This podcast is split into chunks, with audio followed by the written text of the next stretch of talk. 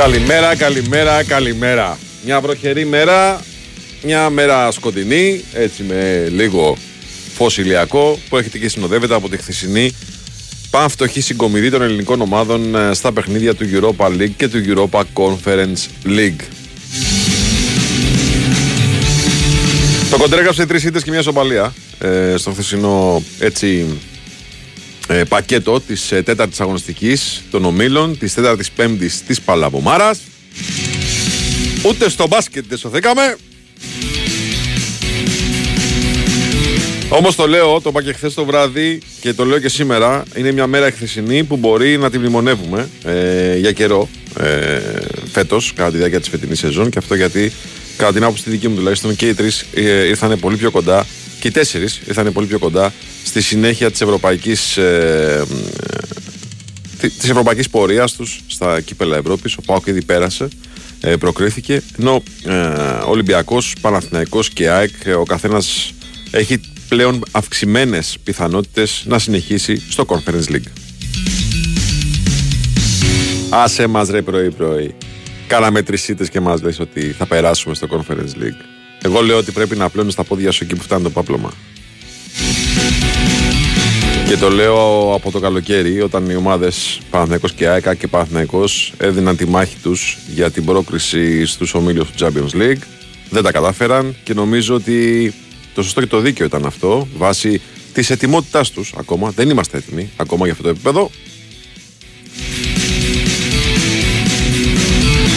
Όπως εχθές που μετρηθήκαμε σε αυτή την bonus stage, μπορεί να το πει κάποιος έτσι, δηλαδή σε μια αγωνιστική που θα μπορούσαμε να κερδίσουμε πολλά στην προσπάθειά μας να συνεχίσουμε στο Europa League αλλά τελικά φύγαμε με τρεις ήττες ε, στην τσέπη. Δείξαμε ότι καλά καλά ακόμα δεν είμαστε έτοιμοι ούτε για το επίπεδο του Europa League το καλό επίπεδο του Europa League. Ε, αυτό που έρχεται και σχηματοποιείται σιγά σιγά εν ώψη του τέλους των ομίλων και της αρχής της knockout φάσης επίπεδο στο Europa League που θα γίνει ακόμα υψηλότερο όταν έρθουν και οι τρίτοι από το Champions League για να παίξουν τα play-off σε αυτόν τον ενδιάμεσο γύρο ε, μετά τη λήξη της φάσης των ομίλων. Κακά τα ψέματα, η ευρωπαϊκή μας ανυπαρξία όλα τα προηγούμενα χρόνια ε, δεν μπορεί να καλυφθεί με μια καλή χρονιά, με Κάποιες έτσι βελτιωτικές κινήσεις που έγιναν στις ομάδες με ελαφριά δείγματα, πώς να το πω έτσι, ποδοσφαιρικής προόδου έχουμε μείνει πάρα πολύ πίσω και αυτό το συνειδητοποιούμε. Το γεγονός όμως ότι είμαστε ακόμα εκεί και το βασικό στόχο, το minimum θέλω να το πείτε, θα το πείτε, θα το πείτε minimum, OK, okay. εγώ λέω ο βασικός στόχος, ε, το να συνεχίσουν δηλαδή όλοι στα κύπελα Ευρώπης μετά το τέλος των ομίλων είναι εδώ. Και αυτό δεν οφείλεται φυσικά εχθές στο γεγονός ότι χάσαν και οι τρεις, οφείλεται στο γεγονός ότι τα άλλα τρία μάτς ε, ήρθαν όπως έπρεπε να έρθουν. Η Φράιμπουργκ νίκησε την Τόπολα με 5-0. Μια χαρά την κράτησε δηλαδή μακριά από τον Ολυμπιακό, ο οποίος την υποδέχεται και όλα στον κύριο Σκαϊσκάκης. Αλλά δεν μπορεί να υπάρξει τρόπος, λέω εγώ, ε, βάσει τη λογικής, να δραματίσει η Τόπολα πάνω από τον Ολυμπιακό. Ο Ολυμπιακός είναι σίγουρα τρίτος στον ομιλό του, σίγουρα. Η Brighton έκανε το χατήρι της ΑΕΚ ε, νίκησε τον Άγιαξ και εκτός έδρας και τον κράτησε χαμηλά, μακριά από την ΑΕΚ. Θα μου πεις, έχει να πάει στην Ολλανδία να παίξει με τον Αίαντα η ΑΕΚ. OK, okay, το ακούω αυτό. Δεν είναι το πιο εύκολο πράγμα στον κόσμο.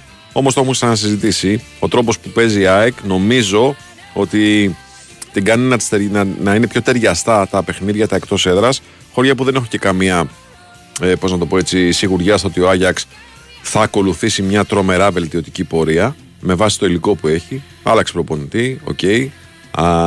μπορεί να βγάλει κάποια αντίδραση προσωρινά τώρα και στο πρωτάθλημα, να μαζέψει κάποιους βαθμούς. OK, okay, όλα αυτά τα ακούω.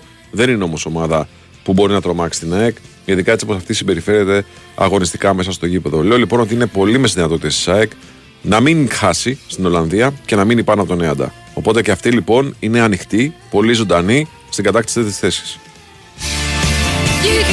Επίσης και ο Παναθηναϊκός Παναθηναϊκός ο οποίος είδε χθες το μεγάλο δώρο που το κάνει η Villarreal που έχανε στο 80, μέχρι το 80 έχανε από την ε, Μακάμπι Χάιφα. Κατάφεραν οι Ισπανοί και όχι μόνο ισοφάρισαν, αλλά πήραν και το παιχνίδι, που σημαίνει ότι άφησαν τη Μακάμπι Χάιφα στον πόντο. Θυμίζω ότι η Μακάμπι Χάιφα πρέπει να παίξει και με τη Ρεν ε, σε ουδέτερο παιχνίδι. Ε, την ώρα που ο Παναθηναϊκός θα παίζει με τη Villarreal. Προφανώς οι, Ισπανοί, οι Ισραηλοί έχουν και ένα παιχνίδι στο χέρι. Αυτό με τη Villarreal στην Ισπανία. Μένουν όμως τον ένα πόντο. Είναι τέσσερις ε, βαθμοί του Παναθηναϊκού. Υπάρχει παιχνίδι μεταξύ τους στη λεωφόρο Αλεξάνδρας. Κοίταξε να δεις, κάνεις τη δουλειά σου, τους κερδίζεις και περνάς εσύ. Αλλιώς, ε, μην το συζητάμε καλύτερα,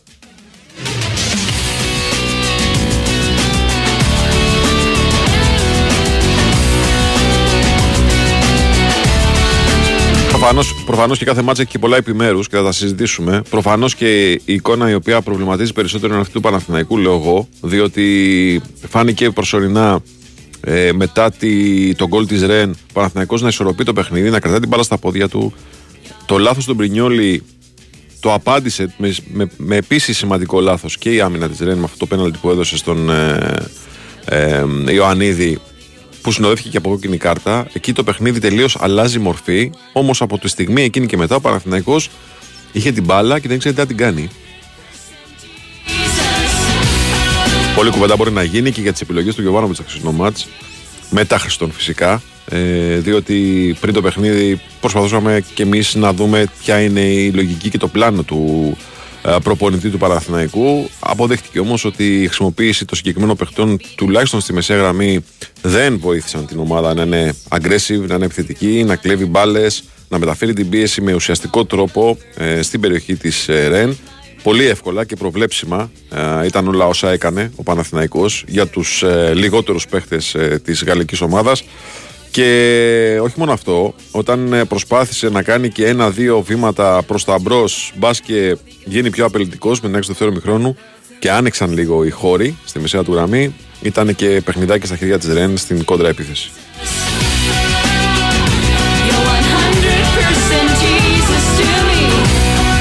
Εντάξει, προφανώς και ήταν μια κακή μέρα στη δουλειά για πολλούς παίχτε του Παναθηναϊκού. Προφανώς ήταν μια κακή μέρα στη δουλειά και για τον Ιβάν Γιοβάνοβιτ. Ε, και για τις, ε, γιατί οι επιλογές οι δικές του είναι αυτές που συζητάμε σήμερα. Είπαμε όμως ότι ακόμα ε, πρέπει να το έχουμε στο νου μας αυτό. Είμαστε πίσω, είτε είσαι Παναθηναϊκός και παίζεις με τη Ρεν, είτε είσαι Άκη και παίζεις με τη Μαρσέιγ και πας να την κερδίσεις τη Μαρσέιγ σε ένα παιχνίδι που τη βολεύει αυτή. Και τα είδες στα αποτελέσματα.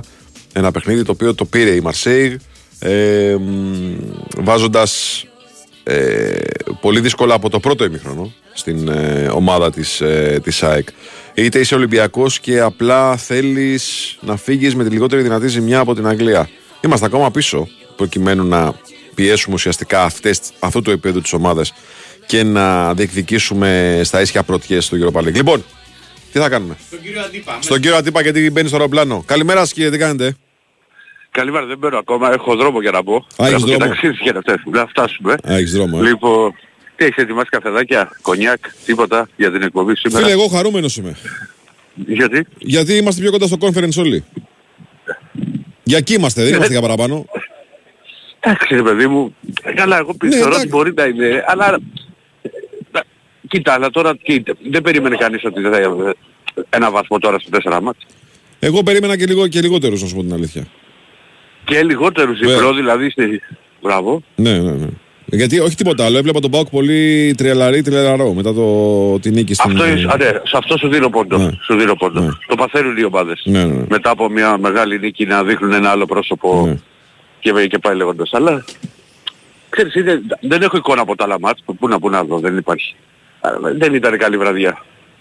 Λοιπόν... Καλή βραδιά δεν ήταν, αλλά κοίταξε να δεις, τα σημαντικά παιχνίδια ήρθαν όπως τα θέλαμε.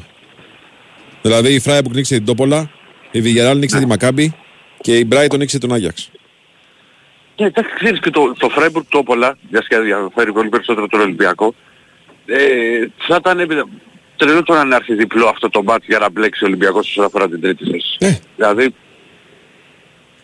πώς, πώς θα γινόταν. Εντάξει, το θέμα είναι, κοίτα, ο Ολυμπιακός πήγε με ένα πλάνο σημασία που σου είπα, δηλαδή το, το, απλά στην ενδεκάτα μέσα έξω μόνο στο Βασούρα στο 55-45 με ποντενση που, είχα, που σου είχα δώσει χθες. Και πήγε με ένα πλάνο να κρατήσει του, τους Άγγλους και να μην τον πιέσουν. Δεν δέχτηκε την τρομερή πίεση, έτσι όπως το βλέπα εγώ από το, από το κήπεδο Ολυμπιακός. Τα δεδομένα ότι θα είχαν κάποιες ευκαιρίες, ήταν σε καλή μέρα ο Πασχαλάκης. Και σε πολύ καλή μέρα για μένα ήταν ο Ρέτσος, έστω και αν δύο φορές γλίστησε το παιδί, αλλά ήταν σε όλες τις μονομαχίες κυρίως και με τον Κούντους, ο οποίος είναι ε, ένας πραγματικά πάρα πολύ καλός επιθετικός ο οποίος έβγαινε, δεν ήταν μόνο στήριγμα στον Bowen, αλλά πήγαινε παντού. Και ξέρεις, από εκεί που δεν τον περίμενες όλο και κάπου εμφανιζόταν. Ε, ήταν ένα, ένα μάτι στο οποίο ο Ολυμπιακός ήθελε να αντέξει και να βγάλει μια καλή κόντρα α, την οποία έβγαλε μία στο πρώτο ημίχρονο που δεν έπιασε καλά το σούτο Ποντένσε από την πάσα του Ορτέγα και την κίνηση στο πρώτο δοκάρι του Γιώβετιτς. Στο δεύτερο άτεχε, δηλαδή ε, έψαχνε, δέχτηκε πίεση, δεν μπορώ να σου πω ότι δεν είχε, δεν πίεσε περισσότερο για τον γκολ ε, η West Ham. Το πέτυχε με ένα από εγώ νόμιζα ξέρεις και όλοι στο γήπεδο, γι' αυτό την πάτησε και ο επόπτης. Mm-hmm. Δηλαδή από το γήπεδο φάνηκε όταν σου λέω για offside... Είναι όταν, είναι, όταν είναι ανάποδη κίνηση, ξέρεις, μπερδεύει περισσότερο. Ναι. Παιδί μου, μου φάνηκε εμένα τα τρία μέτρα. Ναι, ναι. Δηλαδή ήμουν τόσο... Καλά, εσύ θα, το, εσύ θα το δίνεις offside και με βάρα αυτό. Όχι, όχι, όχι, όχι, όχι. Ε, τώρα με προσβάλλει, εντάξει, θα διευθύνω το μετάλλα. Αλλά με άλλους αντιπάλους μπορεί. λοιπόν, θα πω, θα έλεγα ότι χάλασε το βάρο, έπεσε το ρεύμα. Λοιπόν, και τι θέλετε να κάνω. Ε, φάνηκε ξέρεις στο γήπεδο γι' αυτό το σήκωσε και ο Πόπτης αμέσως. Δηλαδή κατευθείαν σήκωσε ο Σιμέκ με το που βγήκε η μπάλα στα δίκτυα το σήκωσε και λέω, λέω μου φάνηκε και εμένα πάρα πολύ offside. Τελικά δεν ήταν offside, mm-hmm. α, το ξέρεις το, το goal.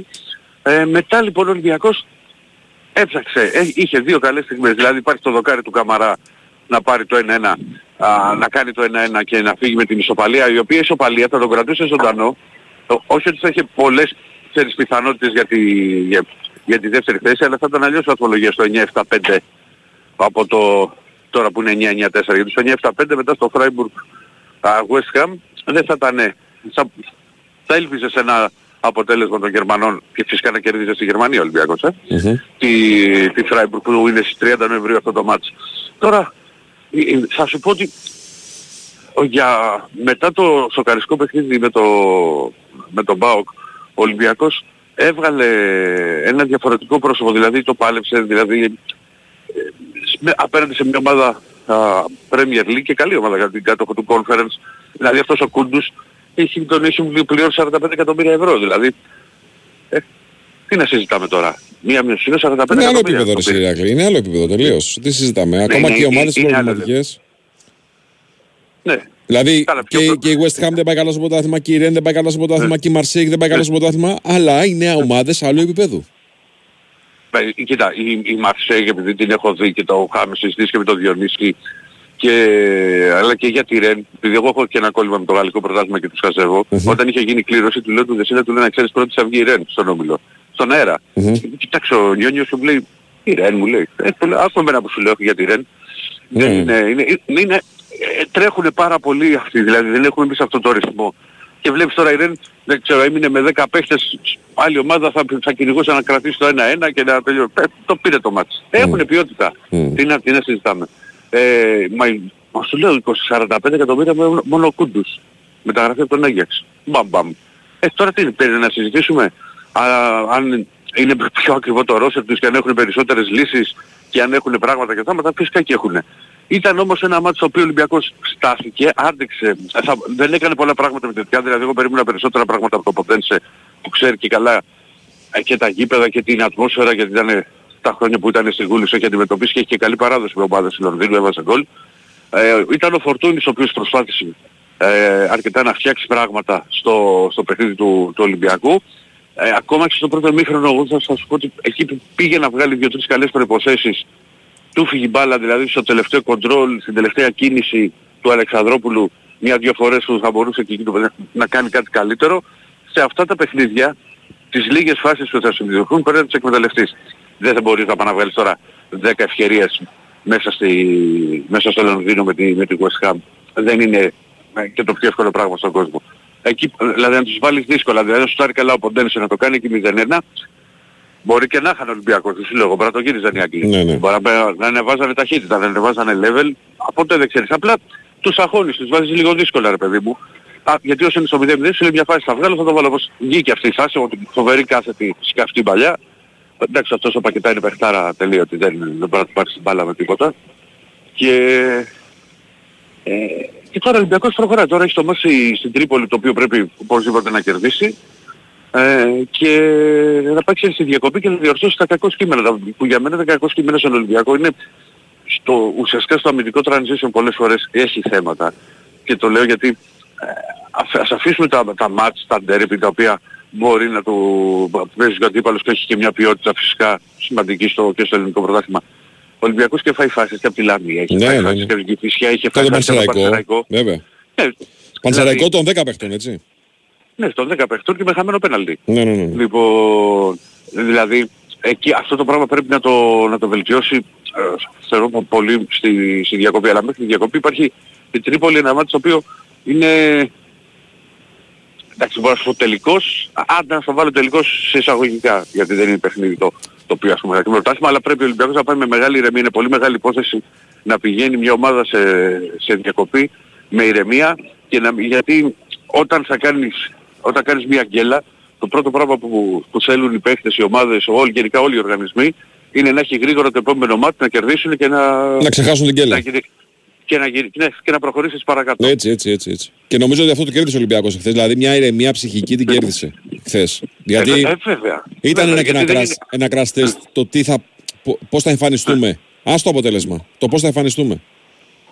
Ναι, ναι, εντάξει και το αποτέλεσμα παίζει ρόλο. Mm. Είναι αλλιώς τώρα να χάσεις, ξέρεις, ένα 0 με ένα γκολ που μπήκε και να έχεις και ένα δοκάρι στο 86 και μετά το σου του Ροντινέη που δεν ήταν τόσο καλό αλλά ήταν, α, και έχει κάνει όλη την κίνηση σωστά. Το σου του δεν, δεν του πήγε όπως το, το περίμενε να το στείλει στην απέναντι γωνία, α, όπως το υπολόγιζε.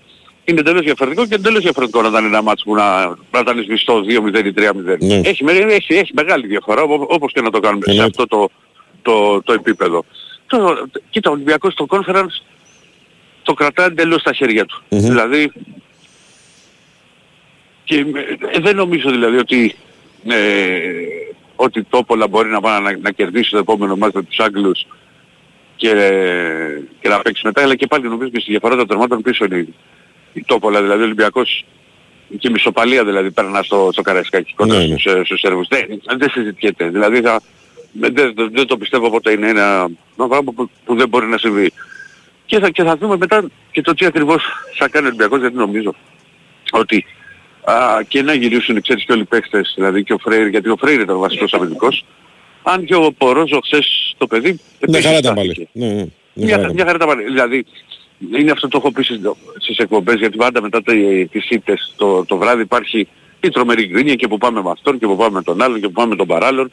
Δηλαδή, ο, ο, δεν μπορούσαμε να λέμε για τον Πορόζο ότι έπεσε στα βαθιά και κολύμπησε στο πρώτο μάτσο με τη West Ham και μετά είχε κάνει καλή εμφάνιση και με τον Όφη.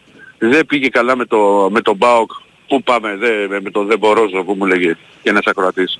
Ε, τι Δεν Μπορόζο. Ε, Δεν Μπορόζο μπορεί ο Μπορόζο. Τώρα ξαναστάθηκε, έβγαλε χαρακτηριστικά. Είναι ένα παιδί το οποίο... Είναι έχει νέο συγκεκριμένα- παιδί, θα έχει καμπανεβάσματα. Ναι, βέβαια. Μα, ε, Ε, καλά, τι και τη τα λέτε συζητάμε τώρα. εσύ. Θέλει υπομονή, βέβαια. Τα λέω εγώ γιατί έτσι συμβαίνει. Ε, Τι να κάνουμε Ε, τώρα; Πάρε ένα τηλέφωνο ένα βράδυ, το 12. Θα σε πάρω, δεν σε πάρω. Θα πω, Βάιος από εκεί τι θα πω. να τα πεις το βράδυ. Γιατί ρε παιδί μου, είναι ένα παιδί το οποίο έχει συγκεκριμένα χαρακτηριστικά. Τα οποία όμως θέλουν και, πολύ- θέλουν και πολλή δουλειά. Και στο τακτικό κομμάτι και να βελτιωθεί και να βελτιώσει πράγματα στο παιχνίδι του. Είναι 22 χρονών. Ε, και το βλέπεις όμως ότι να, είναι ένας αμυντικός. Οκ, δεν είναι ο, ε, ο- ε, το έχω ξαναπεί ας πούμε στο- στον Ολυμπιακό όλα αυτά τα χρόνια που θυμάμαι.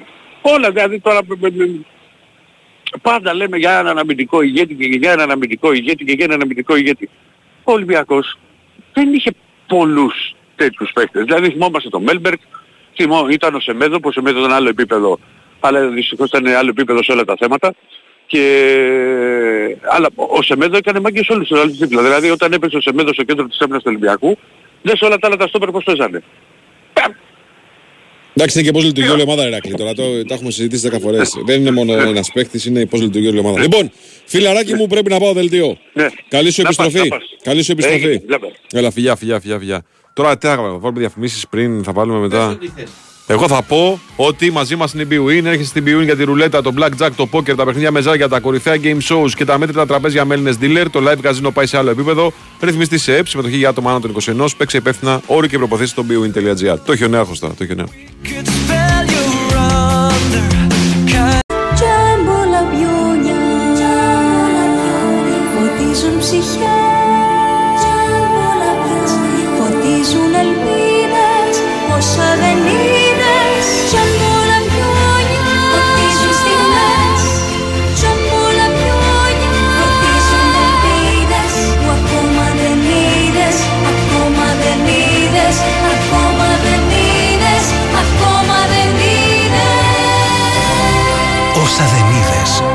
θα τα δεις φέτος στα γιορτινά τζάμπο.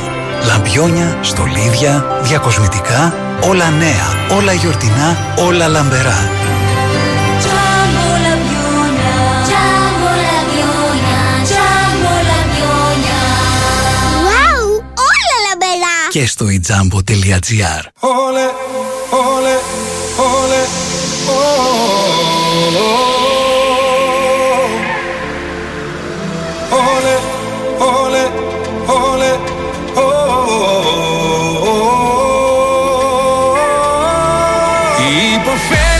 υποφέρεις που δεν είμαστε μαζί. Μα το ξέρω και το ξέρεις πως ταιριάζουμε πολύ. Γιατί, γιατί δεν είμαστε μαζί. Γιατί, γιατί δεν θέλεις επαφή. Bad girl when she whining; Cozy μες στο vibe. Της Μ' αρέσει το style. της Και μοντέρνο και classic Χίλιες και μία νύχτες μόνο μαζί της Κι έχω χάσει το μυαλό μου Με τραβάει κοντά της σαν μαγνήτης Βρήκα τ' άλλο μισό μου Hey la la la la la la la la la Hey la la la la la la la la la Έλα κοντά μου, γίνε δικιά μου Έλα και σβήσε τη φωτιά μου Υποφέρω, υποφέρεις που δεν είμαστε μαζί Μα το ξέρω και το ξέρεις πως ταιριάζουμε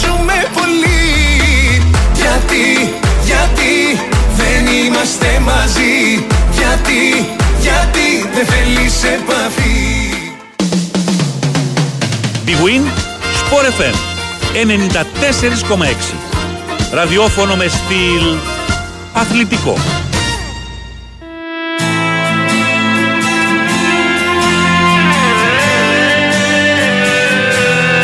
Λοιπόν, είμαστε εδώ και συνεχίζουμε λίγο μετά τις 10.30. Be Win Sport FM 94,6. Το πρεσάρισμα συνεχίζεται με τον Ιράχο Γιαζόπουλο στα πλατό. Το Σωτήρι Ταμπάκο στην οργάνωση παραγωγής της εκπομπής. Βάγιο Σούτσικα στο μικρόφωνο.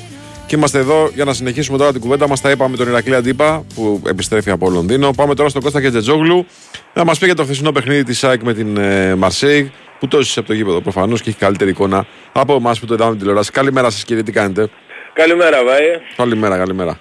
Εντάξει.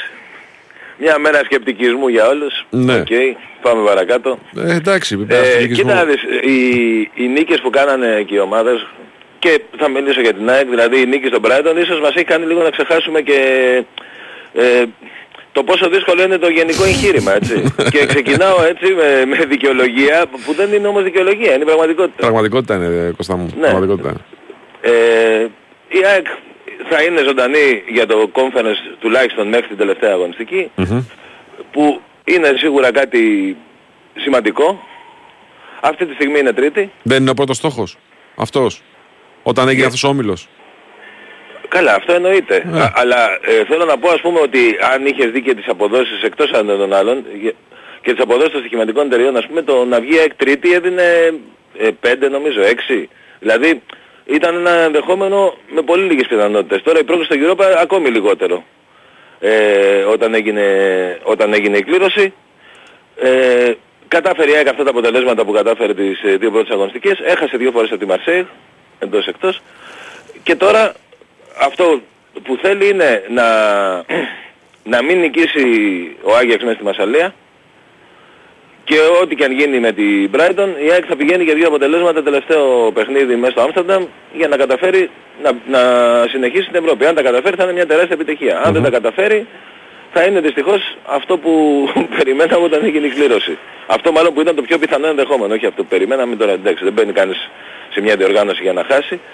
Ε, Οπότε, όπως είπε και ο Αλμέιδα χθες, η ΑΕΚ θα συνεχίσει και θα παλεύει μέχρι το τελευταίο δευτερόλεπτο και είναι δεδομένο ότι όλοι τις οι αγώνες μέχρι το τελευταίο θα έχουν ε, μεγάλο ενδιαφέρον και θα έχουν και διακύβευμα. Τώρα, ε, χθες ε, ήταν ένα παιχνίδι όπως περίπου είχαμε πει και πριν, δηλαδή η Μαρσέγα είχε αλλάξει τελείως με τον Κατούζο.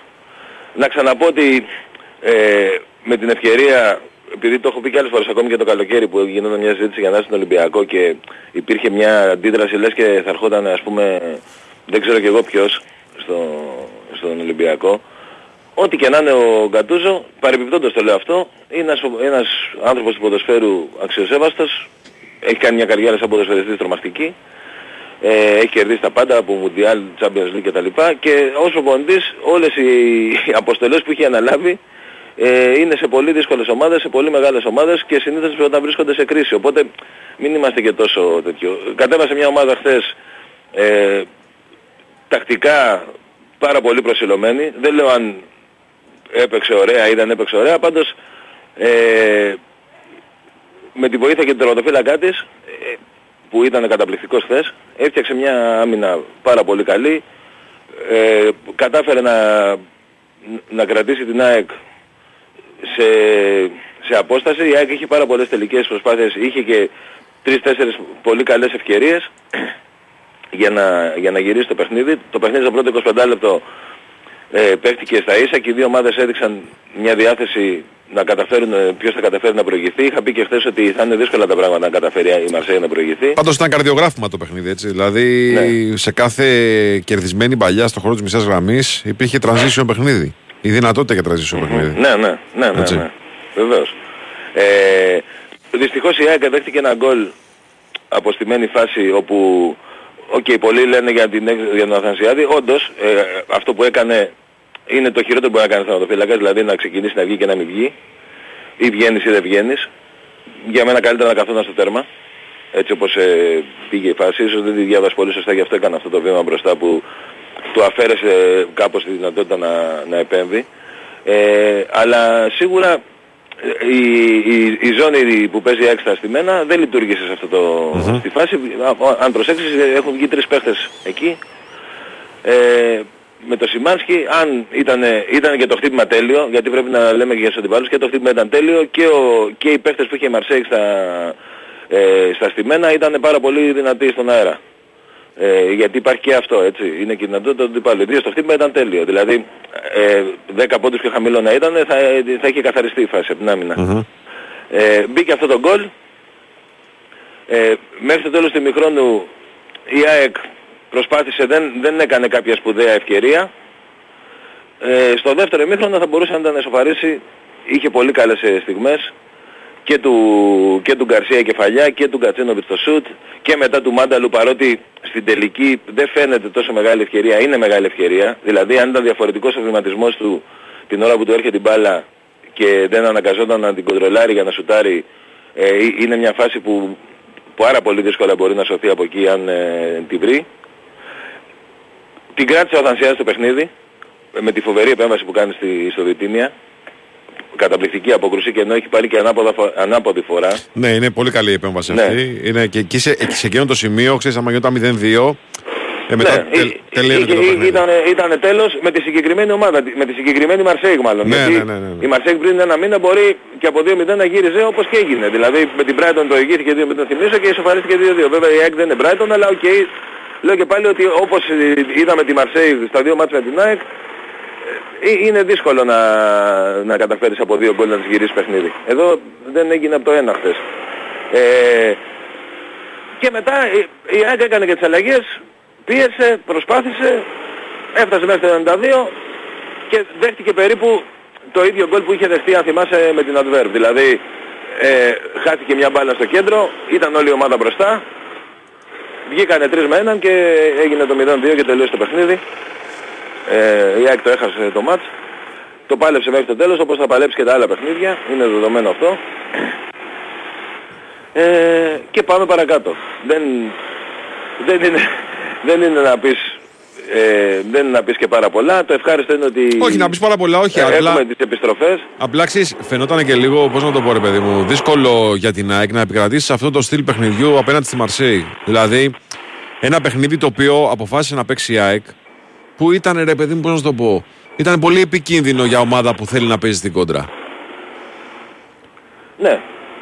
Ήταν δηλαδή Ε, μια, ήταν μια επιλογή που ή θα βάζει, ήταν πολύ τζόγος. Ή, θα βά- ή θα βάλει γκολ η ΑΕΚ γρήγορα, ή θα κινδυνεύσει να φάει αυτή η πρώτη γκολ. Βέβαια δεν το φάγε στο transition, το φάγε Ναι. στη μένη φάση. Α- αυτό ήθελα να σου πω ότι ε, γενικά δούλεψε καλά σε αυτό το κομμάτι. Ναι. Ε, το γκολ το δέχτηκε με έναν τρόπο που θα μπορούσε να το δεχτεί όπως και να πήγαινε το μάτς. Συμφωνώ, ναι. ναι. Δηλαδή ήταν ένα γκολ που θα έπρεπε να το αποφύγει. Δηλαδή όταν θες να πάρεις αποτέλεσμα δεν τρως αυτό το γκολ. Σου λέω και πάλι, χωρίς να υποτιμώ ούτε την καταπληκτική εκτέλεση που έκανε ο παίκτης της Μαρσέικ στο κόρνερ, ούτε τη, τι- τις δυνατότητες και την κεφαλιά που έχει ο, που- που έκανε ο παίχτης. Ε, που ο σκόρερ. Ήταν άριστο, αλλά θα μπορούσε η ΑΕΚ να το αποφύγει. Θα μπορούσε να το αποφύγει. Ε, από εκεί και πέρα οι φάσεις transition βγήκαν μετά το 0-1 που οκ, εκεί πέρα σιγά σιγά ανοίγεις και γίνεσαι λιγότερο, παίρνεις μεγαλύτερο ρίσκο να το πω έτσι. Ναι. Παίρνεις μεγαλύτερο ρίσκο γνωρίζοντας και ότι μπορεί να έχει και συνέπειες. Ε, θα μπορούσε όμως παίρνοντας αυτό το ρίσκο να έχει, όπως είπαμε, να έχει ήδη ισοφαρίσει όλες οι φάσεις που δημιούργησε η ΑΕΚ ήταν σε ροή αγώνα απέναντι σε μια άμυνα και με παίχτες υψηλής κλάσης και πολύ καλά στημένοι και οργανωμένοι αλλά είχε και ένα πάρα πολύ καλό τερματοφύλακα απέναντι, ο οποίος έπαιξε σημαντικό ρόλο στο παιχνίδι χθες. Πολύ σημαντικό ρόλο. Τώρα- Σε αυτές τις κρίσιμες στιγμές. Φίλε, από αγωνιστικά ζητήματα τι υπάρχουν στην ΑΕΚ, στο μπλοκάκι του Μαρτου Αλμέιδα, εν ώψη του μάτς με τη Λαμία; Εννοείς από τραυματισμούς και αυτά; Ε, αγωνιστικά, ναι. Ετοιμότητα Εντάξει, θέματα. θα, θα δούμε σήμερα. Νομίζω ότι ο Γκαρσία βγήκε γιατί δεν ήθελε να τον έχει 90 λεπτά μέσα μετά από τόσο μεγάλη αποχή και εντάξει, φαινόταν και λίγο πιο βαρύς από ό,τι είναι κανονικά. Και ήταν ο- και το παιχνίδι πολύ ψηλού ο ρυθμού, Γκαρσία. έτσι. Ήταν πολύ Ναι. ψηλού παιχνι- ρυθμού παιχνίδι. Νομίζω ήταν σωστή, σωστή η αλλαγή αυτή που έγινε και, και για την προστασία του, του παίχτη. Τώρα να δούμε αν θα παίξει με τη λαμια ή αν μήπως δεν παίξει επειδή έρχεται και η διακοπή για να γυρίσει μετά απόλυτα έτοιμος ε, ε, μετά τη διακοπή για να, για να αγωνιστεί. Βέβαια νομίζω έχει και εθνική τώρα, δεν ξέρω αν θα πάει, θα δούμε τώρα τι θα γίνει. Ε, Έχει ταξίδι η Τρινιτάτ δηλαδή; Νομίζω έχει η εθνική, γιατί είχα διαβάσει κάτι δηλώσεις του προπονητή που είχε πει ότι θα είναι μεγάλη ιστορία για το 30 αν τον έχει κτλ. Ναι. Ε, τώρα υπάρχει το παιχνίδι με τη Λαμία, πρέπει η ΑΕΚ να το πάρει οπωσδήποτε, δεν το συζητάμε. Ε, και μέσα στη διακοπή ε, θα, και ο Ρότα με τον Γιόνσον πιστεύω θα είναι ok ώστε μετά την επιστροφή να μπορέσει η ΑΕΚ να, μπει, να παίξει αυτά τα παιχνίδια που είναι κρίσιμα και στο ελληνικό πρωτάθλημα μέχρι τα Χριστούγεννα και βέβαια στην Ευρώπη για να παλέψει για όλες τις ε, πιθανότητες που έχει για πρόκριση. Αυτά. Μάλιστα. Ε, τώρα το εξαγωνιστικό κομμάτι, αν εξαιρέσουμε τους διαδρόμους, πήγε πάρα πολύ καλά, δεν υπήρχαν και λέιζερ χθες. Τι είναι στους διαδρόμους, δεν υπήρχε κενός διάδρομος, ε; Ε, ναι, σε κάποιες τέτοιες ίσως δεν, υ- δεν υπήρχε όσο, Ίσως. όπως θα έπρεπε. Ίσως αλλά δεν υπήρχε. γενικά πραγματικά ήταν μια πολύ καλή έτσι, βραδιά για τον κόσμο. Εντάξει, έγινε ό,τι έγινε και από την προηγούμενη μέρα και μετά με τους οπαδούς της Μαρσέη ε, ήταν πραγματικά πάρα πολύ ωραία και η συμπεριφορά του κόσμου ήταν ωραία και στο τέλος χειροκροτήθηκαν και οι δύο ομάδες. Ήταν ένα παιχνίδι ευρωπαϊκό, πραγματικά μέσα σε ατμόσφαιρα πολιτισμού και το κορέο ήταν πολύ καλό. Δεν, mm δεν ήταν τόσο εντυπωσιακό όσο το Γάλλον, αλλά ήταν καλό. Νομίζω ότι όλα σε αυτό το κομμάτι τουλάχιστον ε, κύλησαν πάρα πολύ καλά. Ε, είδαμε ένα, ένα, ένα ωραίο παιχνίδι, όπως έχουμε δει όλα τα παιχνίδια είναι πολύ ωραία που έχουμε δει φέτος, γιατί έπεσε και σε έναν όμιλο Champions League. Και περιμένουμε τώρα το, την Brighton στο, στα ευρωπαϊκά και μετά ο τελικός θα είναι με τον Άγιαξ ό,τι και να γίνει, δηλαδή η ΑΕΚ στο τελευταίο μάτι θα θέλει, θα θέλει αποτέλεσμα και θα είναι ζωντανή σε κάτι. Ναι, το πιθανότερο βέβαια στο conference, έτσι. Είναι πάντως πάρα πολύ σημαντικό στο, στο επόμενο παιχνίδι να μην νικήσει ο Άγιαξ μέσα στη, μέσα στη Μασαλία. Ο Άγιαξ τώρα, αυτό που θέλουμε από τον Άγιαξ, φίλε, εμείς είναι. Καλά, να νικήσει τη Μασαλία δεν νομίζω ότι μπορούμε να το περιμένουμε αυτό. Δηλαδή, έτσι όπως είδαμε την ε, Μαρσέγγι χθε και χθε μάλλον. Ναι, το, το εύχομαι. ε, Ναι. Α- απλά είναι, εντάξει, ο Άγιαξ είναι, ό- όλα μπορεί να συμβούν. Ναι. Δεν, ε, α- αλλά αυτό θα είναι σημαντικό γιατί αν δεν νικήσει τη Μασαλία, ε, σίγουρα θα, όταν παίξουμε στο Άμστερνταμ, ό,τι και να κάνει η ΑΕΚ με την Brighton, ε, θα είναι πίσω ο Άγιαξ. Θα τη η φτάνει ΑΕΚ- μια ισοπαλία τη. Η ΑΕΚ θα, θα παίζει για δύο αποτελέσματα. Ναι, ναι, ναι. ναι, ναι. Από, ε, αυτό είναι σημαντικό. Όχι, Είναι η Μαρσέγγι σημαντικό. έχει κίνητρο να βγει πρώτη. Έτσι. Ναι, Ε, ναι, ε, καλά. Εννοείται ότι θα παιχτεί το παιχνίδι κανονικά. Φυσικά Έτσι. έχει κίνητρο και, και φυσικά θα τα δώσει όλα. Εννοείται. Γιατί και η πρώτη θέση με τη δεύτερη έχουν μεγάλη διαφορά. Τεράστια Στις δύο διαφορά έχουν. Ναι, ναι. Τεράστια διαφορά έχουν γιατί η δεύτερη οδηγεί σε αντάμωμα με ομάδες από το Champions League. Ακριβώς, Έτσι. ακριβώς. Οπότε είναι, είναι δεδομένο δηλαδή ότι θα παιχτεί το παιχνίδι και αν καταφέρει η Μαρσέη να μην χάσει από τον Άγιαξ ή να τον κερδίσει, για την ΑΕΚ μπορεί να είναι και το ίδιο αυτό. Αλλά... Το ίδιο είναι. Το ίδιο είναι. Ναι, είναι το ίδιο εκτός αν η ΑΕΚ νικήσει την Brighton, οπότε μετά, ξέρεις, θα είναι... θα, Αν έχει- θα νικήσει- έχει ήδη προκριθεί. Αν νικήσει την Brighton, ε, εντάξει, μετά έχουμε περάσει. Ναι. Φίλε, Θα τελειώσαμε. έχει ήδη προκριθεί. Τελειώσαμε, ναι. Ωραία. Αυτά. Κώστα μου, σε ευχαριστώ πάρα πολύ. Και εγώ και εγώ, να είστε καλά. Έλα, καλή συνέχεια. σου μέρα, καλή σου Γεια μέρα. χαρά. Για να, για να δείτε λίγο τι συμβαίνει ε, έτσι σε αυτό το τέλος του ημιώρου στη βαθμολογία των ομίλων των ελληνικών ομάδων. Ε, στον πρώτο όμιλο που είναι ο Ολυμπιακός, η West Ham και η Freiburg έχουν από 9. Ο Ολυμπιακός έχει 4 και η Πάτς Κατόπολα έχει έναν βαθμό. Έτσι. Ε, η επόμενη αγωνιστική έχει... Μισό λεπτάκι. Η επόμενη αγωνιστική έχει το παιχνίδι του Ολυμπιακού με την Μπάτς Κατόπολα. Θα σας πω αμέσως. Λοιπόν, το πρώτο παιχνίδι είναι στη Γερμανία του Ολυμπιακού. Φράιμπουργκ Ολυμπιακός. Ε, που σημαίνει ότι το τε- τελευταία αγωνιστική θα κρυθεί σε πολύ μεγάλο βαθμό το τι ακριβώς θα γίνει ε, στον όμιλο αυτό. Στον όμιλο της ΑΕΚ, η Μαρσέγγ είναι πρώτη με 8 βαθμούς, η Brighton είναι στην δεύτερη θέση με 7 βαθμούς, η ΑΕΚ έχει 4 βαθμούς στην τρίτη θέση και ο Άγιαξ τελευταίος με 2 βαθμούς. Η επόμενη αγωνιστική είναι ΑΕΚ Brighton ε, και Μαρσέγγ Άγιαξ. Καταλαβαίνετε ότι μπορεί να είναι μια πάρα πολύ σημαντική για την ε, ευρωπαϊκή συνέχεια της ΑΕΚ. Ε, δεν λέω να κερδίσει η ΑΕΚ την Brighton μέσα στην έδρα της, που δεν είναι κάτι απίθανο. Μπορεί να συμβεί. Λέω όμως να μην κερδίσει ο Άγιαξ τη Μαρσέη και να παραμείνει η ΑΕΚ πάνω από τον Άγιαξ με αποτέλεσμα τελευταία αγωνιστική, έκτη αγωνιστική, ε, να μπορεί ε, η ΑΕΚ ακόμα και η Μισοπαλία να προβεθεί στην, ε, στο Conference League, στη συνέχεια του Conference League. Στον ε, όμιλο του Παναθηναϊκού ε, τα πράγματα είναι λίγο πιο μπλεγμένα γιατί υπάρχει και μια κρεμότητα στο παιχνίδι της Villarreal με τη Μακάμπη. Δεν έχει παιχτεί το εντός έδρας της Villarreal με τη Μακάμπη. Η Ρεν είναι πρώτη με 9 βαθμούς. Η Villarreal είναι δεύτερη με 6 βαθμούς και ένα ματ λιγότερο.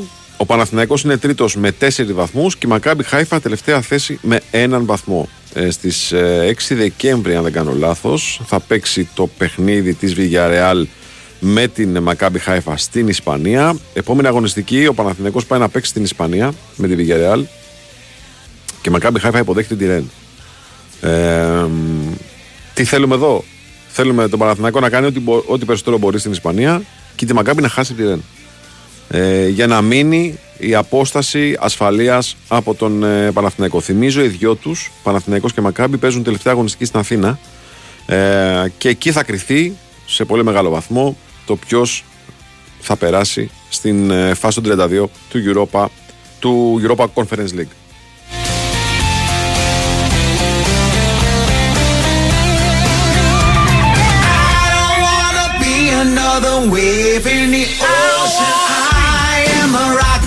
Just another grain of sand. I wanna be the one you run to when you need a shoulder. I ain't a soul. Τώρα στους όμιλους, ε, στους όμιλους των άλλων, ε, στον τρίτο όμιλο η Μπέτης έχει 9 βαθμούς, η Rangers 7, η Σπάρτα Πράγας 4 και ο Άρης Λεμεσού 3 βαθμούς. Ανοιχτά είναι τα πράγματα εκεί. Ε, στον τέταρτο όμιλο η Αταλάντα έχει περάσει με 10 βαθμούς, δεύτερη είναι η Sporting με 7, ακολουθεί η Sturm με 4 και η Ρακόφ με 1. Στον όμιλο της, ε, τον πέμπτο, εκεί όπου η Τουλούζ νίκησε τη Λίβερπουλ εχθές, για να δείτε οι γαλλικές ομάδες σε ποιο επίπεδο είναι. Λίβερπουλ 9, Τουλούζ 7, Ουνιόν Σενζιλουάζ 4 και Λίντσερ 3. Εντυπωσιακή νίκη της Λίντσερ χθε κόντρα στην Ουνιόν Σενζιλουάζ, που αλλάζει λίγο τα δεδομένα όσον αφορά. Όχι αλλάζει, τα, τα, τα, τα, τα ταράζει όσον αφορά την τρίτη θέση. Ε, και στον ε, 7ο όμιλο, Σλάβια Πράγα 9, Ρώμα 9, Σερβέτ 4, Σερίφ Τυρασπόλ 1 βαθμός. Λογικά Σλάβια και Ρώμα προχωράνε και η Σερβέτ έχει ένα πλεονέκτημα για την ε, συνέχεια στο Conference League. Στον 8ο όμιλο τέλος, Μπάγκερ Leverkusen απόλυτο, 12 βαθμούς. Νίκησε χθες την Καραμπάκ στο φινάλε με 1-0. Καραμπάκ και Μόλντ έχουν από 6 βαθμούς. Οι δυο τους παίζουν τη δεύτερη θέση, καθώς η Χάκεν είναι τελευταία χωρίς βαθμό. Λοιπόν, πάμε σε ένα break. Δελτίο ειδήσεων, επιστρέφουμε για τη δεύτερη ώρα της εκπομπής. Make your escape. You're my own. Watching afternoon repeats in the 38 in the country. Εδώ μας επιστρέψαμε λίγο μετά τις 11. BWIN Sport FM 94,6. Το πρεσάρι μα συνεχίζεται με τον Νέο Γιαζόπουλο στην τεχνική και μουσική επιμέλεια. Ο Τύρι Ταμπάκος στην οργάνωση παραγωγής της εκπομπής. Βάγιο Σούτσικα στο μικρόφωνο, πάντα μαζί μας η BWIN. Είσαι στην BWIN για τις καθημερινές προσφορές, τα μοναδικά έπαθα, τις ενισχυμένες αποδόσεις και τα ειδικά σε αμέτρητα πρώτα αθλήματα. Ρυθμιστή σε ΕΠ, συμμετοχή για άτομα άνω των 21. Παίξει υπεύθυνα όλο και προποθέσει στο bwin.gr. Επίσης, επειδή έχουμε και είναι μέρες Ευρωλίγκας και ο Παναθηναϊκός επιστρέφει εντός έδρας για τρία συνεχόμενα παιχνίδια την επόμενη, από την επόμενη εβδομάδα. Ε, η BWIN, επίσημος εθνικός χορηγός της EuroLeague, προσφέρει μία διπλή πρόσκληση για τον αγώνα του Παναθηναϊκού με τη Ζαλγκύρης που θα γίνει Τετάρτη 15 ε, Νοεμβρίου 9 και 4 στο Ολυμπιακό Στάδιο. Καλείτε στο 210 95 79 283 4 και 5 210 95 79 283 4 και 5 αφήνετε όνομα, επώνυμο τηλέφωνο και μπαίνετε στην κλήρωση που θα γίνει στο φινάλε της εκπομπής. Δικαίωμα συμμετοχής στο διαγωνισμό έχουν όσοι είναι άνω των 21. Ρυθμιστή σε ΕΠ, συμμετοχή για άτομα άνω των 21. Παίξε υπεύθυνα όροι και προποθέσει στο bwin.gr. Λοιπόν, πάμε στη Βρετάνη να ακούσουμε τον Νίκο Αθανασίου να μας πει τώρα που έχει κρυώσει λίγο το μυαλό ε, πώς είδε το μάτσε χθε του Παναθηναϊκού με την ε, Ρεν. Καλημέρα, σας, κύριε. Καλημέρα, Βάγε. Καλημέρα, καλημέρα. Με τι θα ήθελες να ξεκινήσουμε; Κοίταξε. Με τι απ' όλα; Ε, να ξε... Στεκόμαι λίγο στις δηλώσεις του Γιωβάνοβιτς πριν το μάτς και μετά βλέπω το μάτς και κατάλαβα ότι τελικά όλα αυτά τα λάθη που φοβόμαστε ότι θα κάνουμε τα κάναμε όλοι. Όλοι όμως. Μμμ. Και παίχτες και προπονητές. Κατά την άποψη δική μου, έτσι.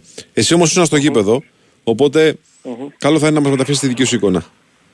Μμμ. Οκ, κοίταξε να δεις. Νομίζω ότι να τα πάρουμε από την αρχή. Όταν ε, πηγαίνεις να παίξεις ένα τόσο σημαντικό παιχνίδι απέναντι σε μια πάρα πολύ ποιοτική ομάδα, όπως είναι η Ρεν, το συζητούσαμε και χθες, είναι μια πραγματικότητα. Για να παίρνεις κάτι από αυτά τα παιχνίδια θα πρέπει να πλησιάζεις το τέλειο. Θα πρέπει να είσαι καταπληκτικός, να μην κάνεις το οποιοδήποτε λάθος. Όταν ξεκινά λοιπόν το παιχνίδι και ο Παναθηναϊκός βρίσκεται πίσω στο σκορ με ένα 0 στο 1 το λεπτό από το μεγαλύτερο λάθος του Μπρινιόλη στην καρδιά του στο Παναθηναϊκό, ήδη έχουμε ένα πρόβλημα. Έτσι το καταλαβαίνουμε όλοι. Φυσικά, και αξίζει να το πω, ο Μπρινιόλη είναι ο μόνιμος MVP του Παναθηναϊκού τα τελευταία δύο χρόνια. Είναι ένα παιδί το οποίο έχει δώσει νίκες, έχει δώσει βαθμούς, έχει και αυτός δικαίωμα στο λάθος. Στη συνέχεια του παιχνιδιού ο Παναθηναϊκός ισορροπεί, είναι καλύτερος από τη Ρεν, η οποία παρά το γρήγορο προβάδισμα δεν πατάει καλά και σε μια στιγμή και σε ένα διάστημα του παιχνιδιού που ο Παναθηναϊκός κακά τα ψέματα ναι μεν ήταν καλύτερος αλλά ευκαιρίες δεν είχε. Έτσι, ουτε μπορούσε να απειλήσει. Σε Είχε μια την, μπάλα στιγμή στα από την πόδια, είχε την ποιότητα- μπάλα στα πόδια του, είχε την, Αυτό. τον έλεγχο της κυκλοφορίας, αλλά μέχρι εκεί. Μπράβο. Σε μια στιγμή όμως νομίζω βρήκε το τέλειο. Δεν μπορούσε να ζητήσει κάτι παραπάνω ο Παναθηναϊκός από μία και μόνο φάση. Χάρη στην ε, μαχητικότητα και την ποιότητα του Ιωαννίδη που πήγε βόλτα τον στόπερ της Ρεν. Εκτός από βόλτα του πήρε το πέναλτι, του πήρε την κόκκινη κάρτα, ευστόχησε από την άσπρη βούλα, ισοφάρισε για τον Παναθηναϊκό στο 35 και από εκεί ξέρεις που το ξεκίνημα του μάτς ήταν εφιαλτικό, ο Παναθηναϊκός είχε βρει μια συνθήκη απόλυτα ιδανική για την ε, συνέχεια του παιχνιδιού. Και ξεκινά το δεύτερο ημίχρονο και είναι από το 35 μέχρι το 65 που ο Παναθηναϊκός δέχεται το δεύτερο γκολ, είναι 30 λεπτά στα οποία οι πράσινοι ήταν πραγματικά πάρα πολύ κακοί στο δημιουργικό κομμάτι. Δηλαδή όταν μια ομάδα περιμένει έξω από την περιοχή της και δεν μιλάμε για μια ομάδα του ελληνικού πρωταθλήματος, έτσι μπορούμε να καταλάβουμε τη διαφορά, μιλάμε για την περσινή πέμπτη του γαλλικού πρωταθλήματος, έτσι. Όταν λοιπόν μια ομάδα σε περιμένει έξω από την περιοχή της και εσύ ως Παναθηναϊκός δεν έχεις τίποτα από αυτά που θα πρέπει να έχεις και ποια είναι αυτά, περάσματα στο ένας εναντίον ενός, γρήγορες συνεργασίες, ε, γρήγορες αλλαγές από τα αριστερά στα δεξιά να πηγαίνει η μπάλα για να δημιουργούνται χώροι, περάσματα ανάμεσα στις γραμμές, μία ποιοτική ενέργεια ή μία ποιοτική μεταβίβαση. Ο Παναθηναϊκός δεν είχε τίποτα από αυτά. Τίποτα για 30 λεπτά, έτσι. Από το 35 επαναλαμβάνω μέχρι το 65 και θα εξηγήσω μετά γιατί το κόβω έτσι το παιχνίδι. Φαινόταν ότι η Ρεν θα πόνταρε πολλά στις κόντρα επιθέσεις. Δεν είχε κι άλλον τρόπο να απειλήσει τον Ακριβώς. Παναθηναϊκό. Δεν κρατούσε την μπάλα, η κατοχή ήταν 70-30. Φαινόταν ότι και ο Παναθηναϊκός και έχει φανεί μέσα στη σεζόν ότι σε αυτό το κομμάτι ο Παναθηναϊκός δεν είναι τόσο καλός όσο ήταν τα προηγούμενα χρόνια και αυτό νομίζω θα πρέπει να απασχολήσει και απασχολεί τον Ιβάν Γιωβάνοβιτς. Δηλαδή για μένα μπορώ σε επίπεδο κριτικής και απόδοσης, ας το πούμε, ευθυνών να σταθώ στο κομμάτι το ότι ο Παναθηναϊκός στο αμυντικό transition φέτος αντιμετωπίζει σημαντικά προβλήματα απέναντι σε πολύ ποιοτικές ομάδες και δεν έχει βρει τρόπο να το γιατρέψει αυτό το πράγμα. Ναι, φυσικά αυτό μπορώ να το πω και νομίζω ότι είναι πολύ πιο σημαντικό να στεκόμαστε σε αυτό το οποίο παρουσιάζεται σε μεγάλα παιχνίδια από το να σταθούμε για παράδειγμα σε μια αλλαγή ή σε μια ε, επιλογή στην ενδεκάδα. Κατάλαβες πώς το εννοώ. Γιατί η ενδεκάδα από παιχνίδι σε παιχνίδι μπορεί να είναι σωστή στα μάτια κάποιου, αποδοτική μέσα στο γήπεδο ή λιγότερο αποδοτική. Αλλά στο αμυντικό transition ο Παναθηναϊκός έχει πολύ μεγάλο πρόβλημα. Και αν θυμηθούμε τη φάση του 2-1, δεν υπάρχει κανείς από ολόκληρη την ομάδα, μετά το πούλημα της μπάλας του Βιλένα στη μισέα γραμμή, που να αντιδρά σωστά. δεν έχεις ούτε ένα σκληρό μαρκάρισμα στο ένα εναντίον ενός για να πάρεις την μπάλα σε αυτή τη φάση. Δεν υπάρχει κάποιος έστω να κάνει ένα φάουλ. Έτσι, ο Βλαντένοβιτς αριστερά έχει πάρα πολύ αργή επιστροφή γιατί βλέπει ότι η μπάλα παίζεται από την απέναντι πλευρά οπότε ίσως στο μυαλό του λειτουργήσε ότι είναι δύσκολο να φύγει η μπάλα από εκεί και όμως η μπάλα έφυγε από εκεί. Έτσι. Και έχει καθυστερήσει και αν θυμάσαι καλά κάνει και ένα tackling ε, που δεν μπορεί καν να προλάβει την μπάλα. Μμμ. Απλά το κάνει για να το κάνει. Μήπως ξέρεις, δεν ξέρω, αποκτήσει υπερφυσικές δυνάμεις και την προλάβει και στη συνέχεια μετά την κόντρα που κάνει η μπάλα στο πρώτο σουτ στην καρδιά της περιοχής δεν υπάρχει ούτε ο Βαγιανίδης που πρέπει να κλείσει εκεί, ούτε ο Σέκεφελ και δεν Είναι ξέρω όλη η αν άμυνα αυτό σε ένα- ανισορροπία, Νίκο. Είναι όλη η Ναι, άμυνα σε τελείως. ανισορροπία. Δεν- δεν Εκεί ξέρεις τι υπάρχει- φαίνεται. είναι- είναι αυτό. Εκεί ξέρεις τι φαίνεται. Φαίνεται, άποψη δική μου, φαίνεται ότι ο Παναθηναϊκός έπαιξε με, απέναντι σε μια ομάδα που σε επίπεδο φυσικών δυνάμεων και αθλητικών ε, δυνατοτήτων ήταν τρία επίπεδα πάνω, όχι ένα. Και αυτό νομίζω ότι έχει παίξει ρόλο σε αυτό, έχει παίξει ρόλο και το γεγονός, μάλλον και οι επιλογές του αρχικού σχήματος από τον ε, Γιωβάνοβιτς. Δηλαδή, νομίζω ότι σε αυτό το παιχνίδι, ενώ είχαμε ας πούμε μια ανάγνωση, προφανώς αυτό ήθελε να πετύχει με τρεις χαφ που θα γεμίζουν το χώρο της μεσαίας γραμμής, που θα μπορούν να καλύψουν λίγο τους διαδρόμους, να μην υπάρχει αυτό το transition παιχνίδι της Ρεν σε συνθήκες 11 με 11. Εκεί όμως ρίσκαρε γιατί άφησε ποδοσφαιριστές εκτός, κυρίως τον Αράο, λέω, που είναι πολύ πιο aggressive, πολύ πιο. Ε, Πώς να το πω, πάνε πολύ περισσότερη δύναμη στην μπάλα. Ταχυδυναμικός. Με, Ναι. πιο ταχυδυναμικό ποδοσφαιριστής από τον Πέρεθ για παράδειγμα. Και εκεί νομίζω ότι ήταν ένα σημείο το οποίο στήχησε στον Παναθηναϊκό. Βέβαια, αυτό μιλάμε για το πώς εξελίχθηκε ένα παιχνίδι, έτσι. Το πριν ξεκινήσει ένα μάτς, το πώς το προετοιμάζεις με το πώς εξελίσσεται αυτό, καμιά φορά σε είσαι εκθέτη ή σε αποθεώνει. Νομίζω ότι εχθές έγινε το, έγινε το πρώτο. Να σου πω κάτι πολύ σημαντικό όσον αφορά τη φύση του παιχνιδιού. Από το πρώτο μέχρι το 45ο λεπτό, έτσι, η μεσαία γραμμή του Παναθηναϊκού δεν μπορούμε να πούμε ότι δεν λειτουργήσε ή ότι έφαγε φάση στο επιθετικό transition ή ότι η Ρεν του δημιούργησε προβλήματα, αλλά σε εκείνο το σημείο ο Παναθηναϊκός είχε διαφορετικά μέτρα στο γήπεδο από αυτά που είχε στο δεύτερο ημίχρονο. Μμμ. Γιατί αν θυμάσαι, στο δεύτερο ημίχρονο όλος ο Παναθηναϊκός είναι πάνω από τη μεσαία γραμμή και πιέζει. Άρα λοιπόν από τη στιγμή που η μορφή του παιχνιδιού άλλαξε, και εγώ εκεί μπορώ να αποδώσω μια ευθύνη, έτσι, Μμμ. από τη στιγμή που η μορφή του παιχνιδιού άλλαξε, ο Παναθηναϊκός με 10 παίχτες πάνω από τη μεσαία γραμμή και γνωρίζοντας ότι η Ρεν είναι πάρα πολύ επικίνδυνη στις επιθετικές μεταβάσεις, εκεί για μένα η προσωπική, η ταπεινή μου άποψη, θα έπρεπε στο ημίχρονο, έτσι, γιατί στο, πρω- στο πρώτο μέρος δεν βλέπω δυσλειτουργία, αλλά με την έναρξη του δευτέρου ημιχρόνου νομίζω θα ήταν πιο αποδοτικό, θεωρητικά πάντα, να βλέπαμε τον Αράοντι του Ρούμπεν, Μμμ. πως το Παναθηναϊκός στα transition να αποκτήσει και περισσότερη ταχύτητα και μεγαλύτερη σκληράδα και έναν ποδοσφαιριστή ο οποίος έχει περισσότερες πιθανότητες να κόψει τέτοιες φάσεις σε σχέση με τον Ρούμπεν και φυσικά θα προτιμούσα να παρέμενε στο παιχνίδι ο Τσέριν που και αυτός σε αυτό το κομμάτι είναι καλύτερος Και να από βγει ο τον Βιλένα. Βιλένα ο οποίος Ναι. Ναι, και να βγει ο Βιλένα ο οποίος δεν είναι μόνο το κομμάτι ότι okay, μπορεί να υστερεί σε ανασταλτικά χαρίσματα σε σχέση με τον Τσέριν, είναι ότι σε ολόκληρο το παιχνίδι εχθές, δεν θέλω να πω κάτι χοντρό τώρα, γιατί δεν μου αρέσει να εκφράζομαι έτσι, ήταν πάρα πολύ κακός. Ναι, ήταν, Αυτή ήταν είναι η κακός, πραγματικότητα. ήταν κακός. Κοίταξε, να σου Πάρα πω πολύ κάτι. κακός. Κάνει, κάνει μια αλλαγή ο Γιωβάνοβιτς στο ημίχρονο. Βάζει τον Τζούρισιτς στη θέση του Τσέριν. Ε, Αυτό αμέσως αλλάζει και όλη τη στόχευση της ομάδας. Δηλαδή, βγάζει ένα ποδοσφαιριστή ο οποίος έχει το νου του πολύ περισσότερο ανασταλτικά και βάζει ένα, ένα παίχτη που, για, για να περάσει πράγματα στην αντίπαλη περιοχή. Αυτό α, αμέσως, αμέσως όμως ε, δημιουργεί χώρους. Αυτομάτως. Διότι ο τρόπος με τον οποίο αγωνίζεται ο Τζούρισιτς επιτρέπει, λιγοστεύει τα χαφ, τα ανασταλτικού χαρακτήρα χαφ. Εκεί λοιπόν θα έπρεπε η αλλαγή του Τζούρισιτς να συνοδευτεί, και εγώ λέω, με μια είσοδο του Αράου που θα μπορούσε να καλύψει με την ε, ταχύτητά του και με την ενεργητικότητά του περισσότερους χώρους. Ναι, από να αυτό που έχει δημιουργήθηκε. μεγαλύτερη ισορροπία. Κατάλαβες, ναι. ναι, ναι, το καταλαβαίνω. Δηλαδή Να έχει πήρε μεγαλύτερη ρίσκο, ισορροπία. πήρε ρίσκο ο Γιωβάνοβιτς εκεί. Μεγάλο ρίσκο. Μμμ. Μεγάλο ρίσκο. Ισχύει. Ισχύει. Και μετά το 2-1, γι' αυτό έκοψα το παιχνίδι πια από το 35 μέχρι το 65, ο Παναθηναϊκός δέχεται το δεύτερο γκολ και εξαφανίζεται από το γήπεδο. Μμμ. Κάνει και αυτή την κουτουράδα στο 70 Βιλένα συμπληρώνοντας την ε, πάρα πολύ κακή του εικόνα χτες. Δηλαδή έχει πουλήσει την μπάλα στο δεύτερο γκολ στη μεσαία γραμμή. Έχει κάνει ένα πέναλτι το οποίο πραγματικά σε αυτό το επίπεδο ο Μάτιτς είναι εκεί.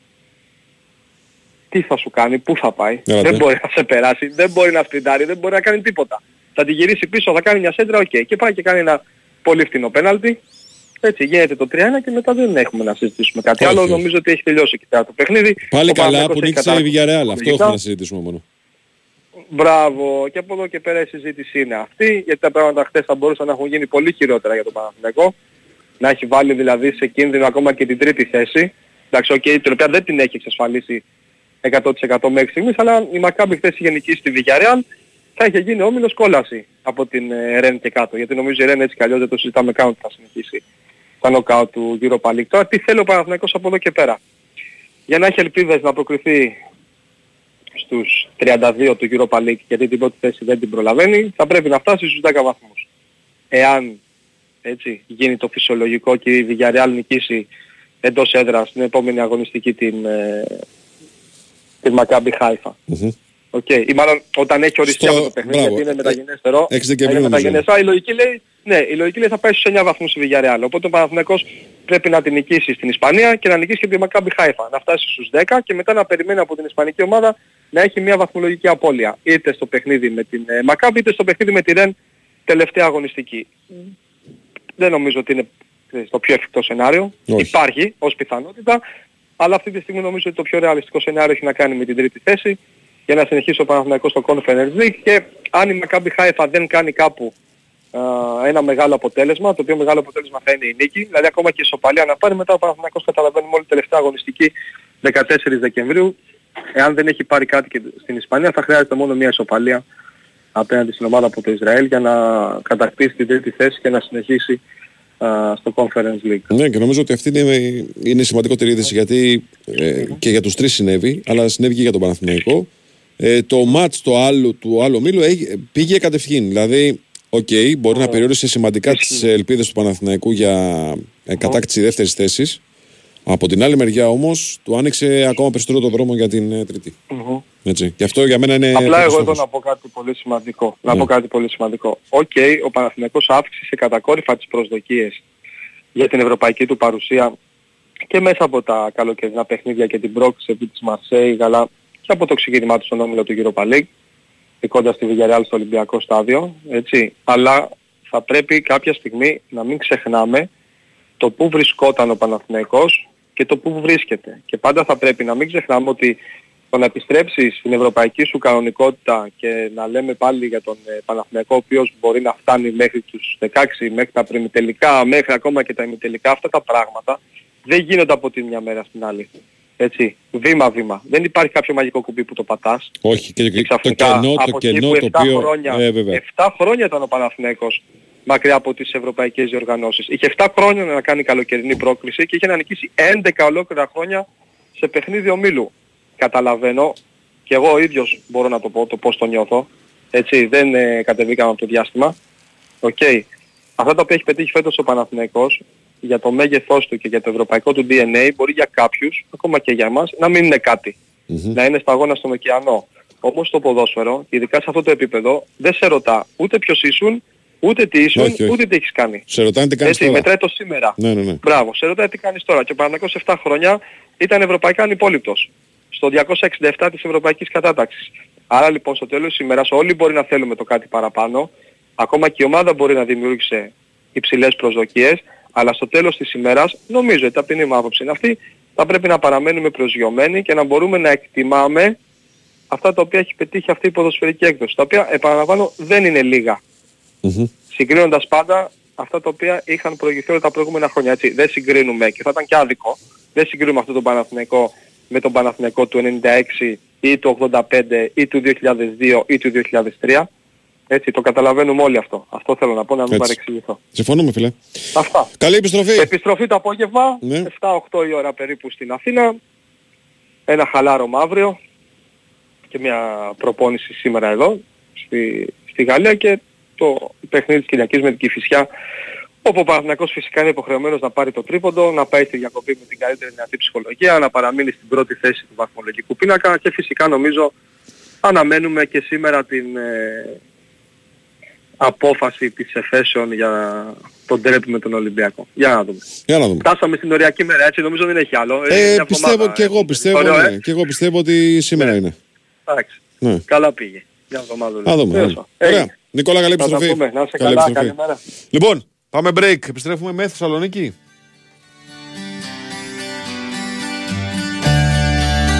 Η Winsport FM 94,6. Μάθε τι παίζει με την Big Win. Και σήμερα η Big Win σε βάζει στα γήπεδα της Ελλάδας και σου κάνει πάσα στους σημαντικότερους αγώνες της ημέρας. Τα παιχνίδια της 11ης τροφής του πρωταθλήματος κρίνονται στον Big Win Sport FM 94,6. Συντονιστείτε στην κορυφαία αθλητική συχνότητα της χώρας για να μην χάσετε ούτε φάση. Την Κυριακή το ενδιαφέρον μονοπολούν αιώνιοι και δικέφαλοι. Με τον Παναθηναϊκό να αντιμετωπίζει εκτός έδρας στην Κηφισιά στις 9.30 με μοναδικό στόχο τους 3 βαθμούς. Προηγείται χρονικά η δοκιμασία του Ολυμπιακού στην Τρίπολη κόντρα στον Αστέρα στις 8.30. Μία ώρα νωρίτερα η ΑΕΚ θέλει να επιστρέψει στις νίκες υποδεχόμενη τη Λαμία, ενώ το πρόγραμμα ανοίγει στις 5.30 με την αναμέτρηση ΠΑΟΚ Πανετολικός. Το ορεκτικό της αγωνιστικής σερβίρεται το Σάββατο με τα παιχνίδια Όφη Παζιάννα στις 5.30, Ατρόμητος Πανσεραϊκό στις 7 και Βόλος Άρης στις 8. Μετά το τέλος των αγώνων, η δράση μεταφέρεται στο στούντιο για ρεπορτάζ, αναλύσεις και τη μεταμεσονύκτια επικοινωνία με τους ακροατές μόλις ανοίξουν οι γραμμές. Όλα αυτά εδώ, στον Big Wins for FM 94,6. Αυτοί ήταν οι μεγαλύτεροι αγώνες της ημέρας. Χορηγία ενότητας Big Win. Ρυθμιστή σε ΕΠ. Συμμετοχή για άτομα άνω των 21 ετών. Παίξε υπεύθυνα. Ας συστηθούμε. Είμαι Αντλία Θερμότητας. Το όνομά μου, Daikin Altherma. Τόσο αθόρυβη ώστε να περνάω απαρατήρητη. Τόσο ανώτερη τεχνολογικά ώστε να δουλεύω ακόμα και στους μείον 28 βαθμούς Κελσίου. Τόσο καλοσχεδιασμένη ώστε να μου απονέμουν Red Dot Design Award. Αντλία θερμότητας Daikin Altherma. Η απόλυτη ισορροπία στην ατμόσφαιρα του χώρου σου. Daikin. Ατμόσφαιρα που τη ζεις. Γιατί υπάρχουμε; Ποιο είναι το νόημα της ζωής; Γιατί τα ντόνατς έχουν τρύπα στη μέση; Τρύπα στη μέση. Αυτό το meeting θα μπορούσε να ήταν ένα απλό email. Γιατί μέχρι το διαβάστηκε; Στη ζωή έχεις πολλά ερωτήματα. Στην ενέργειά σου, όχι. Γιατί έχεις ΔΕΗ. Έχεις προϊόντα και υπηρεσίες που κάνουν την καθημερινότητά σου εύκολη, επιλογές για να κάνεις καλό στον πλανήτη, υποστήριξη σε όλες τις ενεργειακές σου ανάγκες και επιβράβευση. Έχεις όλα όσα χρειάζεσαι από αυτόν που εμπιστεύεσαι για να νιώθεις καλά με την επιλογή σου. Μπες στο ΔΕΗ.gr και μάθε περισσότερα. ΔΕΗ. Ένα με το μέλλον. Αρμόδιος ρυθμιστής ΡΑΕΗ. Έξω κρύο, ζέστη, υγρασία. Οι τέσσερις εποχές σε μία. Ινβέρτερ αντλία θερμότητας Baxi. Ζέστη το χειμώνα, δροσιά το καλοκαίρι, ζεστό νερό όλο το χρόνο. Δωρεάν θερμότητα από το περιβάλλον στο σπίτι σας. Ινβέρτερ αντλία θερμότητας Baxi. Το καλύτερο κλίμα να ζεις. Baxi. Ο νέος πρωταγωνιστής της αντλία θερμότητας. Ιδρομάριν. Πετάξτε καλύτερα με την Emirates στη Νέα Υόρκη και φτάστε με στυλ. Ψωνίστε στην πέμπτη λεωφόρο. Βάλτε πλώρη για το άγαλμα της ελευθερίας. Και πάρτε ένα κίτρινο ταξί για να πάτε σε μια παράσταση του Broadway. Να θυμάστε, δεν έχει σημασία μόνο ο προορισμός, αλλά και πώς φτάνετε εκεί. Ξεκινήστε τις διακοπές σας στο αεροσκάφος με νόστιμα τοπικά γεύματα, δωρεάν ποτά και βραβευμένη ψυχαγωγία. Fly Emirates. Fly better. Καθημερινές πτήσεις αναχωρούν από την Αθήνα απευθείας για το Διεθνές Αεροδρόμιο Newark Liberty. Η Winsport FM 94,6.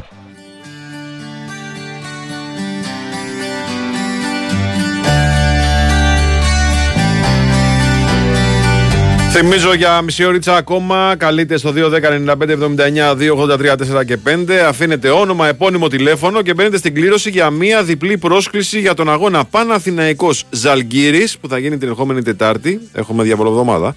9 και 4 στο Ολυμπιακό Στάδιο. Προσφορά της BWIN επίσημου εθνικού χορηγού της Euroleague. Δικαίωμα συμμετοχή στο διαγωνισμό έχουν όσοι είναι άνω των 21. Ρυθμιστή σε ΕΠ. Συμμετοχή για άτομα άνω των 21. Παίξει υπεύθυνα όροι και προποθέσει στο bwin.gr.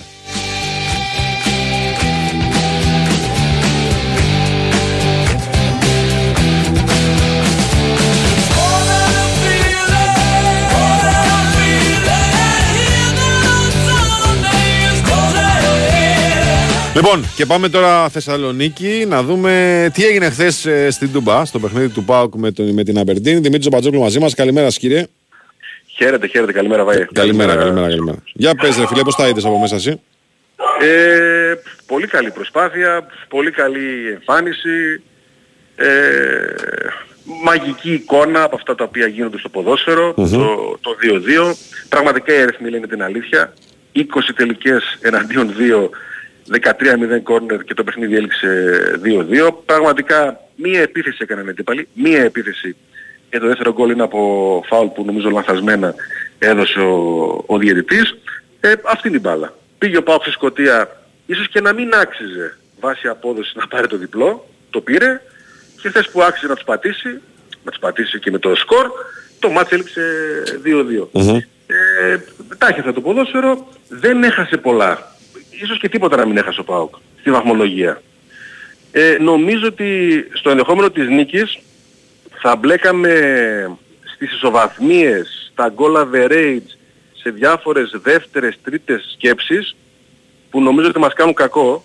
Τώρα ο ΠΑΟΚ ξέρει ακριβώς τι θέλει για να πάρει την πρωτιά. Καταρχάς να πούμε ότι είναι μεγάλη επιτυχία το ότι από την τέταρτη αγωνιστική Ήδη προκριθήκε, ναι. άρχισε πρόκριση. Μμμ. Εννοείται. Όπως και όλη η πορεία του στην Ευρώπη είναι εκπληκτική. Εννοείται. Αφού θέλει να τα ακούει ο προπονητής να τα ακούσει. Αλήθεια είναι. Δεν είναι ψέματα όμως.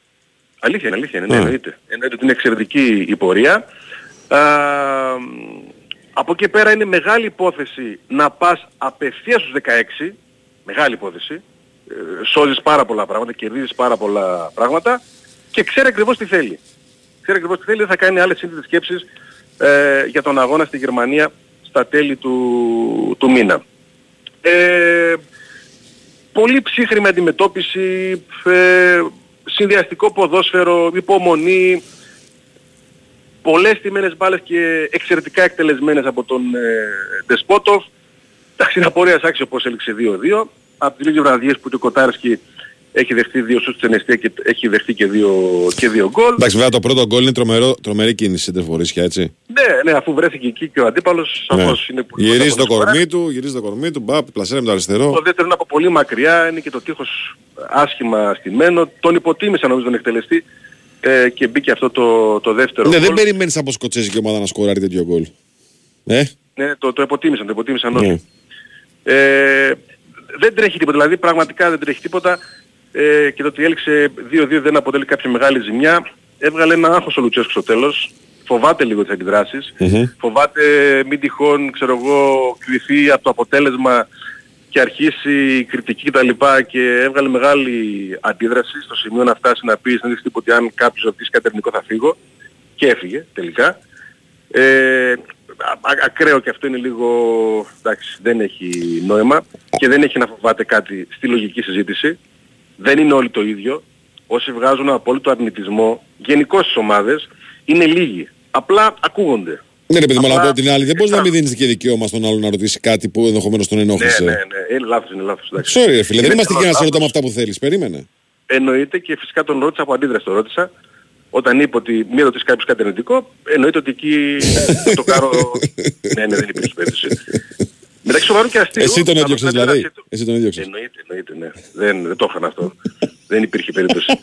και, το, ρω- και το ρώτησα μάλιστα κιόλας ότι, ε, κοιτάξτε, ε, αν κάποιος στον δρόμο, όχι εμείς εδώ που τα βλέπουμε όλο καλά, Ναι. στον δρόμο σας ρωτήσει, έχετε φάει 8 γκολ τις τελευταίες μέρες. Είναι κάποιο πρόβλημα, είναι κάτι... Και, και φυσικά έχει σηκώθηκε και έφυγε. Μάλιστα. Εντάξει, οκ, το διασκεδάσαμε όλο αυτό το, το σκηνικό. Ε, ναι, είναι, είναι το, το κλίμα πολύ περίεργο και για δημοσιογράφους. Δηλαδή, οι μισοί τους κατηγορούν ότι είναι πολύ light και δεν κάνουν κριτική Mm. ή τον γλύφουν, οι άλλοι Παντού μισοί σήμερα. ότι Παντού τον σήμερα. πολεμούν. Ναι, έχει, έχει πλάκα αυτός ο διάλογος που γίνεται. Τέλος πάντων, σε γενικές γραμμές είναι πολύ καλή η πορεία, είναι επιτυχία όλο αυτό το οποίο έχει κάνει στη, στην Ευρώπη. Η διαχείριση του ρόστερ του βγαίνει, ε, ο Πάοκ εξελίσσεται. Χθες η εμφάνιση απέναντι σε πολύ κλειστή άμυνα ήταν άκρως ικανοποιητική για το πώς κατάφερε να δημιουργήσει ε, 20 τελικές και να βγάλει 5-6 μεγάλες ε, ευκαιρίες. Ε, δεν έχασε κάτι φοβερό από το, από το 2-2 απέναντι στους Σκοτσέζους που πολύ παράξενη συμπεριφορά και εδώ και 15 μέρες κάτι ψάχνουν. Ψάχνονται, ψάχνονται, ψάχνονται.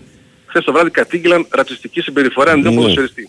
Φυσικά δεν ξέρω τι στοιχεία έχουν, οκ, α- αν έχουν να στα παρουσιάσουν, ότι από την Κερκίδα κάτι συνέβη με έναν ε, μαύρο ποδοσφαιριστή τους. Ο Πάοκ έχει απαντήσει το ότι ε, είναι στη φαντασία τους, ότι όλη η συμπεριφορά ήταν προκλητική ακόμα και στους πανηγυρισμούς του πάγκου τους προς την Κερκίδα γιατί αυτό πράγματι συνέβη, ότι δεν υπάρχει τίποτα στην Τούμπα, ούτε παλιότερα ούτε και, και χθες και ότι δεν δίνουν περαιτέρω συνέχεια. Εντάξει, το κρατάμε και αυτό. Η Άιντραχτ κέρδισε όπως αναμένονταν στη, στη Φιλανδία. Ε, και πάμε για ένα τελευταίο μάτς αυτή την περίοδο του ΠΑΟΚ την Κυριακή με τον Πανετολικό χωρίς την εξαιρετική του αριστερή πλευρά. Εξαιρετική πλέον οι συνδυασμοί και το πώς βρίσκω τον Μπάμπα με τον Τάισον είναι ε, αξιοθαύμαστο αυτές οι συνεργασίες. Δεν παίζουν και οι δύο την, ε, την Για- ε, ο Μπάμπα έχει ενοχλήσει. Ο Τάισον γιατί; και οι δύο είναι τιμωρημένοι, Α, δηλώθηκαν. μάλιστα. Ο Μπάμπα ταυτόχρονα είναι πράγματι χθες έβγαλε και, και μυϊκό πρόβλημα γιατί είχε και κάποια θέματα τις προηγούμενες ημέρες. Ε, θα δούμε τι θα βγάλει μαγνητική, θα δούμε και αν θα πάει στην εθνική του ε, γιατί και αυτό είναι ένα, Μμμ. ένα ζήτημα. Μμμ. Πράγματι αν ο Μπάμπα δεν έχει πάθει κάτι καλό θα λέγω ότι η χθεσινή βραδιά έχει περάσει ε, αρκετά καλά και νομίζω ότι ναι, αξίζει να πάρουν αυτοεπίθεση από την εμφάνιση και ας αφήσουν την άκρη το σκορ το οποίο ε, έτυχε και ήρθε 2-2 α- απέναντι στην, Μμμ, ε, μμμ. στην Αμπερντίν. Ωραία. Δημήτρη, σε ευχαριστούμε πάρα πολύ. Καλή συνέχεια. Καλή σου μέρα. Ο Μίτσος, λοιπόν, ο Ρασβανοδιώχτης. Λοιπόν, πάμε break, δελτίο και επιστρέφουμε.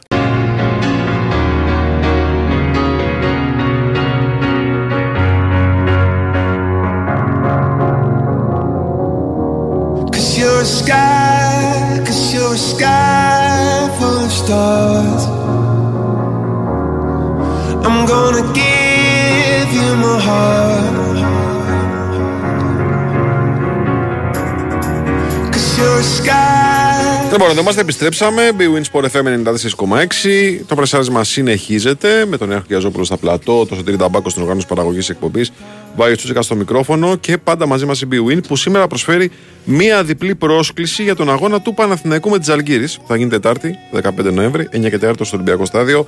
Καλείτε στα τηλέφωνα του Big Win Sport FM 210 95 79 283 4 και 5.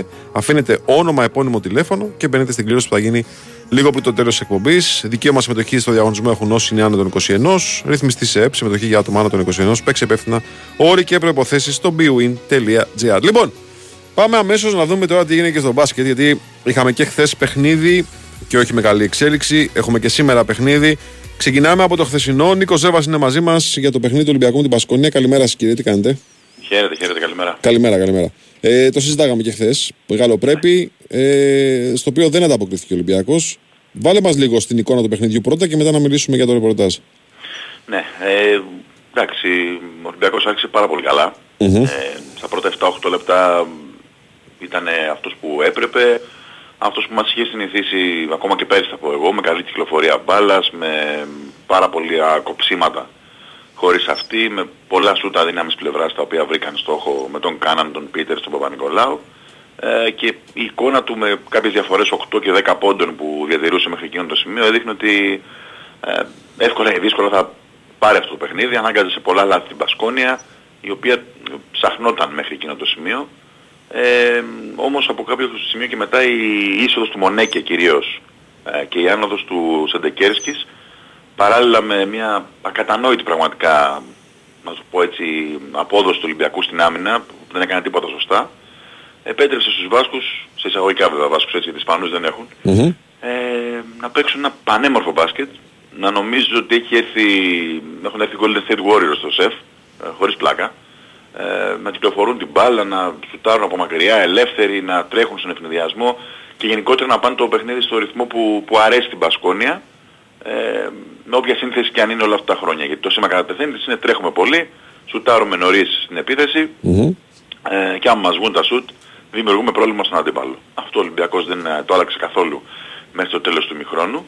Ε, εμφάνισε τρομερό πρόβλημα αθλητικότητας στο να μαρκάρει τον, ε, τον καταπληκτικό και Μονέκε, ο οποίος έπαιρνε την μπάλα, κάρφωνε, ε, σούταρε τρίποντα, μοίραζε assist, ε, μάζευε επιθετικά rebound και δημιουργήθηκε μια συνθήκη 18 πόντων διαφορά ε, σε ένα μάτς το οποίο ήταν διαφορετικό από το μάτς με τη Φενέρ σε, σε αγωνιστικά χαρακτηριστικά αλλά σε ό,τι έχει να κάνει με την διαφορά που καλούταν να καλύψει ο Ολυμπιακός στο δεύτερο ημίχρονο ήταν το ίδιο έτσι.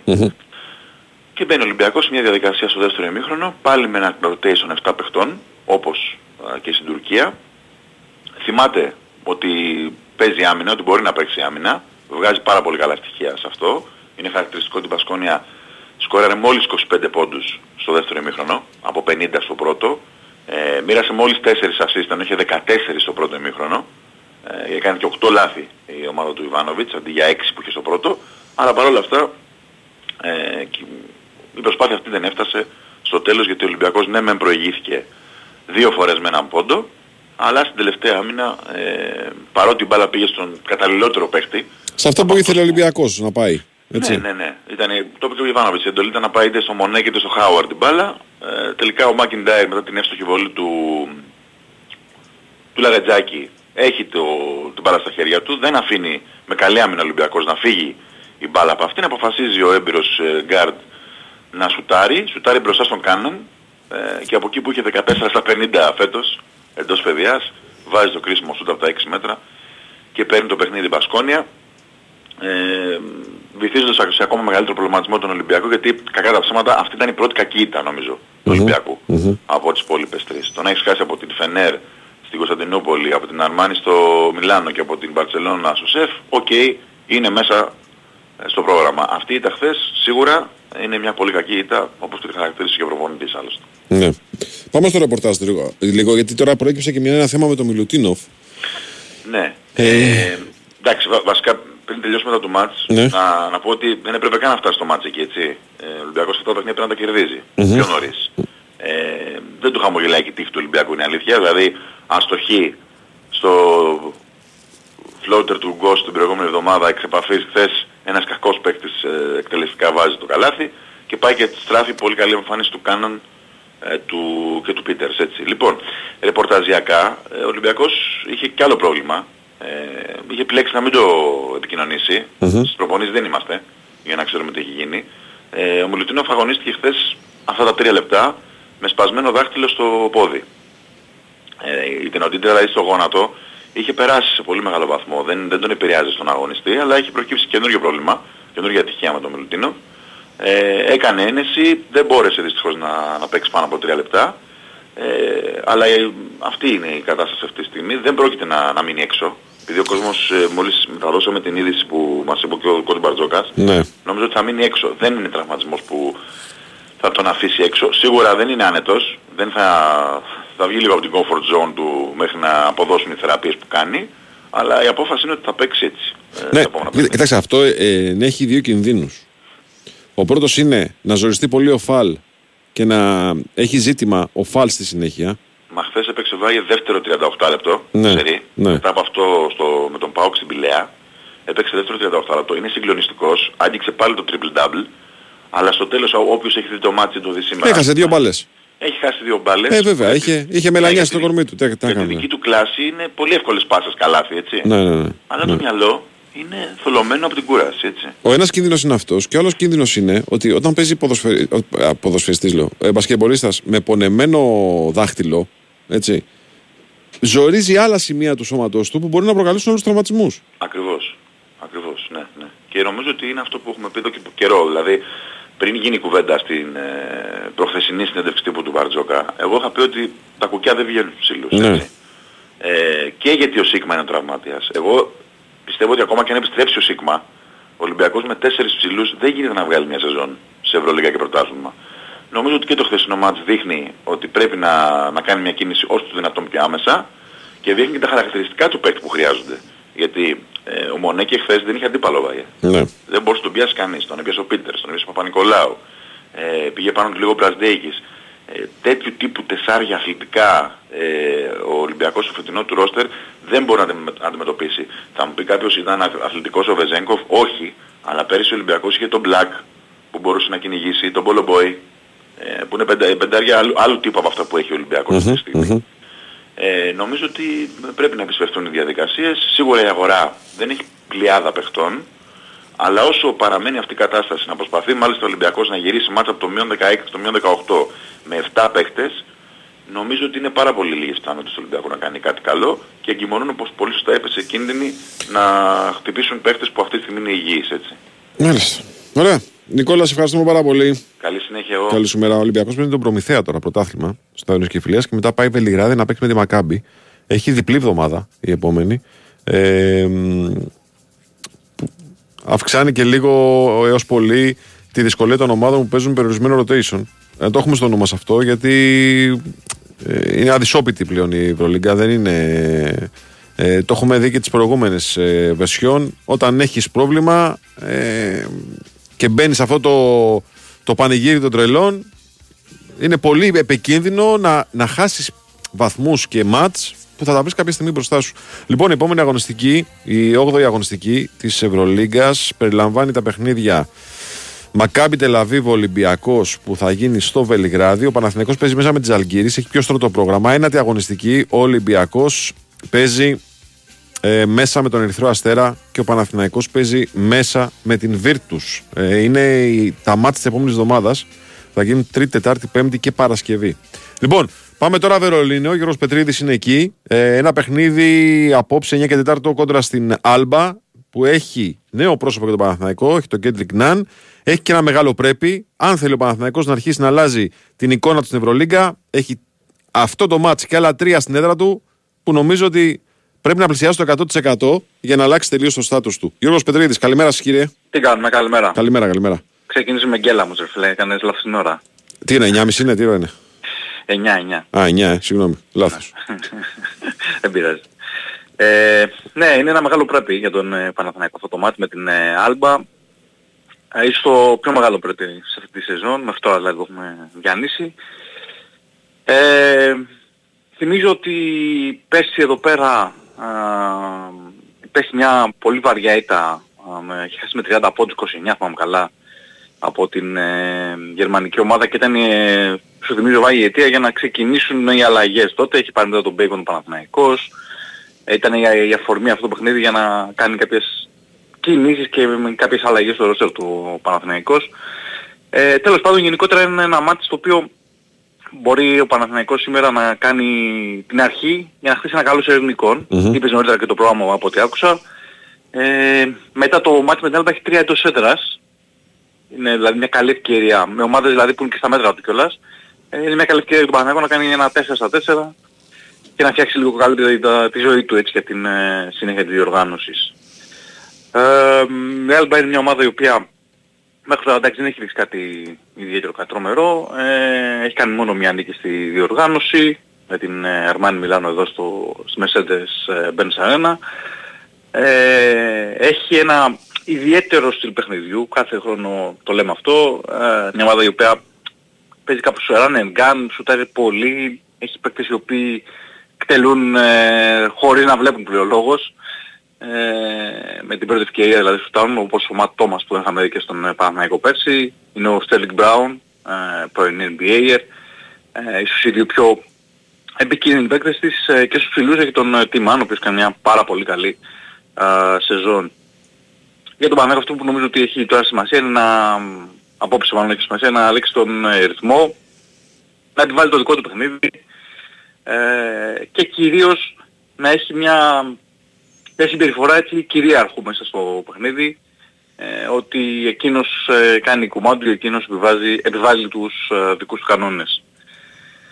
Ε, όσον αφορά τώρα τον Αν που είπες, Βάιε, ε, νομίζω ότι θα κάνει την πούτα σήμερα. Μμμ. Είπε χθες ο Αταμάν ότι εντάξει δεν έχει κάνει πολλές προπονήσεις, είναι, χθες κάνει τη δεύτερη του προπόνηση το βράδυ. Ε, αλλά και ο Τούρκος ε, προπονητής ε, αν θέλει κάποιον που να τον χρησιμοποιήσει θα τον βάλει. Δεν θα σκεφτεί και πολύ κιόλας ότι ε, εντάξει έλειπε καιρό ή ότι είναι καινούριος κτλ. Ε, οπότε περιμένουμε να δούμε πώς θα χρησιμοποιηθεί από τον ε, Αταμάνο Ναν. Το σημαντικό είναι ότι έχει πιστέψει και ο Βιλντόσα. Έτσι είναι καλά ο Αργεντινός. Ε, έχει μία ακόμα λύση δηλαδή στην περιφέρεια Παναμαϊκός. Αλλά προέκυψε αυτό το θέμα που λέγαμε προχθές α, με τον Χουάντσο που δεν λίγο τα χέρια του Αταμάν εκεί στη θέση των forward ε, γιατί λείπει και ο Παπέτρου έτσι. Μμμ. Θα πάρει χρόνο ο, Α- ο Μαντζούκας, είναι δεδομένο αυτό, ε, οπότε είναι και μια καλή ευκαιρία για τον Λευτέρη να δείξει ότι ξέρεις, ε, μπορεί να αρπάξει την ευκαιρία από τα μαλλιά και να κερδίσει την εμπιστοσύνη του προπονητή του έτσι. Μάλιστα, ωραία. 9 ώρα το παιχνίδι. Έχει ενδιαφέρον να δούμε πώς θα χρησιμοποιηθεί και αν θα χρησιμοποιηθεί ο Κέντρικ Ναν. Στο... Θα χρησιμοποιηθεί η πιθανότητα στο σημερινό ματ. Και έχει πολύ μεγάλο ενδιαφέρον να δούμε ο Παναθηναϊκός αν μπει σε αυτό το mood, ε, Γιώργο. Δηλαδή, του έχω μπροστά μου τέσσερα μάτς τα οποία πρέπει μπορώ να τα πάρω και τα τέσσερα και να αλλάξω τελείως την κουβέντα γύρω από, την, ε, από το μέλλον μου στην Ευρωλίγκα. Αυτό θα φανεί νομίζω ακόμα και από σήμερα θα φανεί. Αν έχει μπει σε αυτό το mood ο Παναθηναϊκός. Ναι, ξέρεις τι γίνεται, ε, επειδή είναι μια καινούργια ομάδα, το λένε δηλαδή και άνθρωποι του Παναθηναϊκού αυτό, ε, δεν υπάρχει κάποια, πώς να το πω τώρα, ε, έτσι, τρομερή πίεση. Ξέρουν όλοι ότι είναι μια καινούργια ομάδα. Ε, μπήκε για παράδειγμα να προφέσει προπονήσεις, ένα νέο πρόσωπο. Υπάρχουν όλα αυτά τα προβλήματα με τους τραυματισμούς που πραγματικά δηλαδή δεν έχουν αφήσει τον Αταμάν και τους συνεργάτες του να δουλέψουν όπως θα ήθελαν εκείνοι. Έτσι δεν κάνει προπόνηση ο Παναθηναϊκός με όλη την ομάδα μαζί. Έτσι καλά καλά. Ε, είναι όλα, όλες αυτές έτσι, όλα αυτά τα μ, στοιχεία που είπαμε κάνουν τους ανθρώπους της ομάδας να έχουν υπομονή, ε, να καταλαβαίνουν τι συμβαίνει και να περιμένουν έτσι να δουν το, την ομάδα όταν θα κρίνονται οι τίτλοι που κρίνονται οι τίτλοι την άνοιξη το καλοκαίρι έτσι. Μάλιστα. Ε, αυτά γίνεται. Για μένα θα έχει πολύ κόσμο ο Παναθηναϊκός εδώ. Μμμ. Περισσότερο από χιλιά άτομα, περισσότερο από χίλιοι φίλοι του Παναθηναϊκού θα είναι στο γήπεδο. Θα δημιουργήσει φαντάζομαι μια πολύ ωραία ατμόσφαιρα. Είναι και γηπεδάρα ούτως ή άλλως στο συγκεκριμένο. Σήμερα και χθες αναμνήσεις του κόσμου του Παναθηναϊκού. Οπότε περιμένουμε να δούμε Ωραία. τι μπορεί να κάνει σήμερα η ομάδα. Ωραία, ευχαριστούμε φίλε. Καλή σου μέρα, καλή σου μέρα. Έχεις break κύριε Πρόεδρε; Δεν έχουμε break. Οπότε κύριε Σωτήρη μας,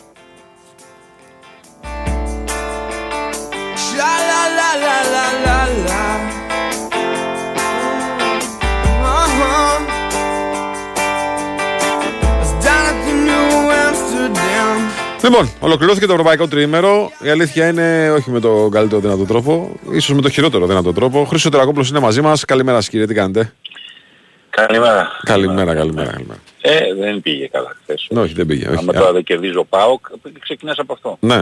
Αν ο ΠΑΟΚ που είναι το μόνο σίγουρο της θεσινής μέρας ότι είναι δύο κλάσεις καλύτερη ομάδα την Αμπερντίν και δέχεσαι δύο γκολ στη Τούμπα από αυτή την ομάδα, θα μου πεις στο πρώτο μάτς θα μου απαντήσει κάποιος ο δικηγόρος του Διαβόλου, 2-0 έχανες και το γύρισες 2-3. Ναι, αλλά από την ώρα που παίζεις στη Τούμπα μετά και τους βρίσκεις δύο γκολ, να μένεις στο 0-0 μπορώ να το καταλάβω. Ξέρεις, δεν κάνεις φάσεις, δεν μπορείς να σκοράρεις.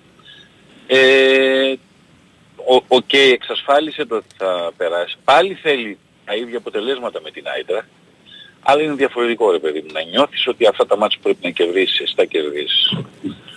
Τώρα στα υπόλοιπα, επειδή δεν έχω πλήρη εικόνα, ε, ο Παναθηναϊκός με 10 τώρα αυτή η ήττα είναι βαριά ήττα. Δηλαδή μένει με 10 ο αντίπαλος, ισοφαρίζεις εσύ, εκείνη τη στιγμή είναι τα πάντα δικά σου και δεν παίρνεις κάτι από αυτό το παιχνίδι, είναι πρόβλημα.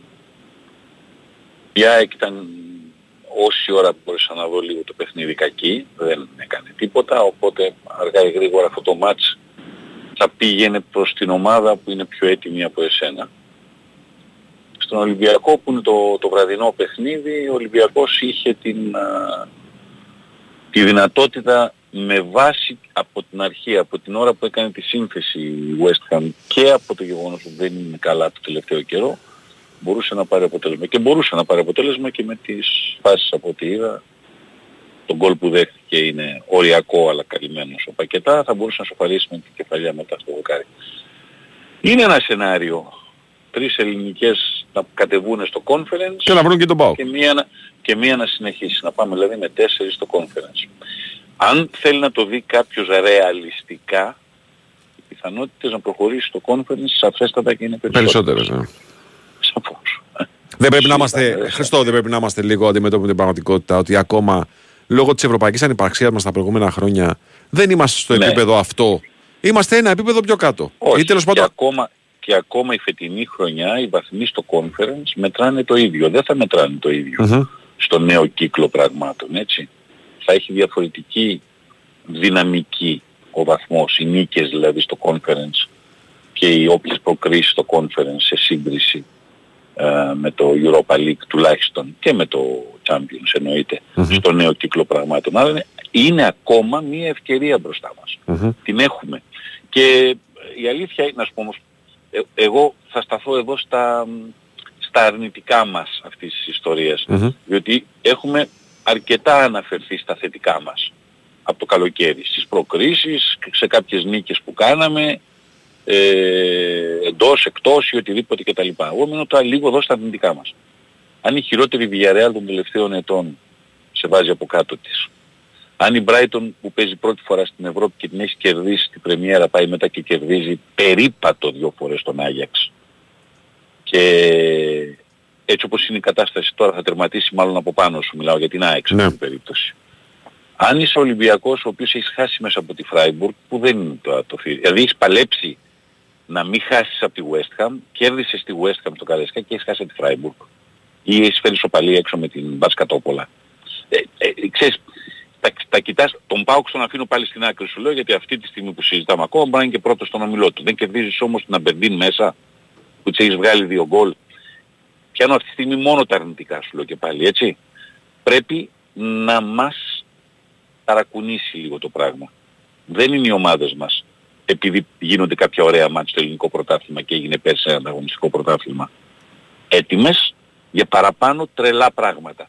Ήταν όμως έτοιμες φέτος να είναι τουλάχιστον μέσα στους ομίλους γιατί πέρσι στι- στις δύο προηγούμενες χρονιές είχαμε αποκλεισμούς από τη Λεύσκη, από τη Βελέζ, από το ένα, από τον άλλο, έτσι δεν είναι; Μμμ. Λοιπόν. Υπομονή. Δεν μπορούμε να κάνουμε κάτι άλλο. Εντάξει, υπομονή. Θα το Εγώ λέω, δούμε. πάντως, εγώ λέω πάντως ότι. Ε, Πώς να το πω; Ναι, το, προφανώς. Το βήμα, το, το βήμα μπροστά θα κοιτάμε. Ναι. Αυτή τη στιγμή για μένα τρεις να, καταφέ... να μην βγει κανένας τέταρτος στον όμιλό του δηλαδή και να παίξουν τα μάτια να κατεβούν στο conference και να συνεχίσουν στο conference ε, εγώ δεν το θεωρώ που το θεωρούν κάποια αποτυχία. Όχι, σε καμιά Για περίπτωση. εκεί είναι το μέγεθός. Απλά ξέρεις τι παθαίνουμε, Χρήστο μου. Αυτό που παθαίνουμε είναι ότι συγκρίνουμε τις ομάδες που βλέπουμε φέτος με. Υποσυνείδητα γίνεται αυτό, δεν είναι συνείδητα. Δεν Ε, μπορεί να γίνουν οι συγκρίσεις όμως με το... Με...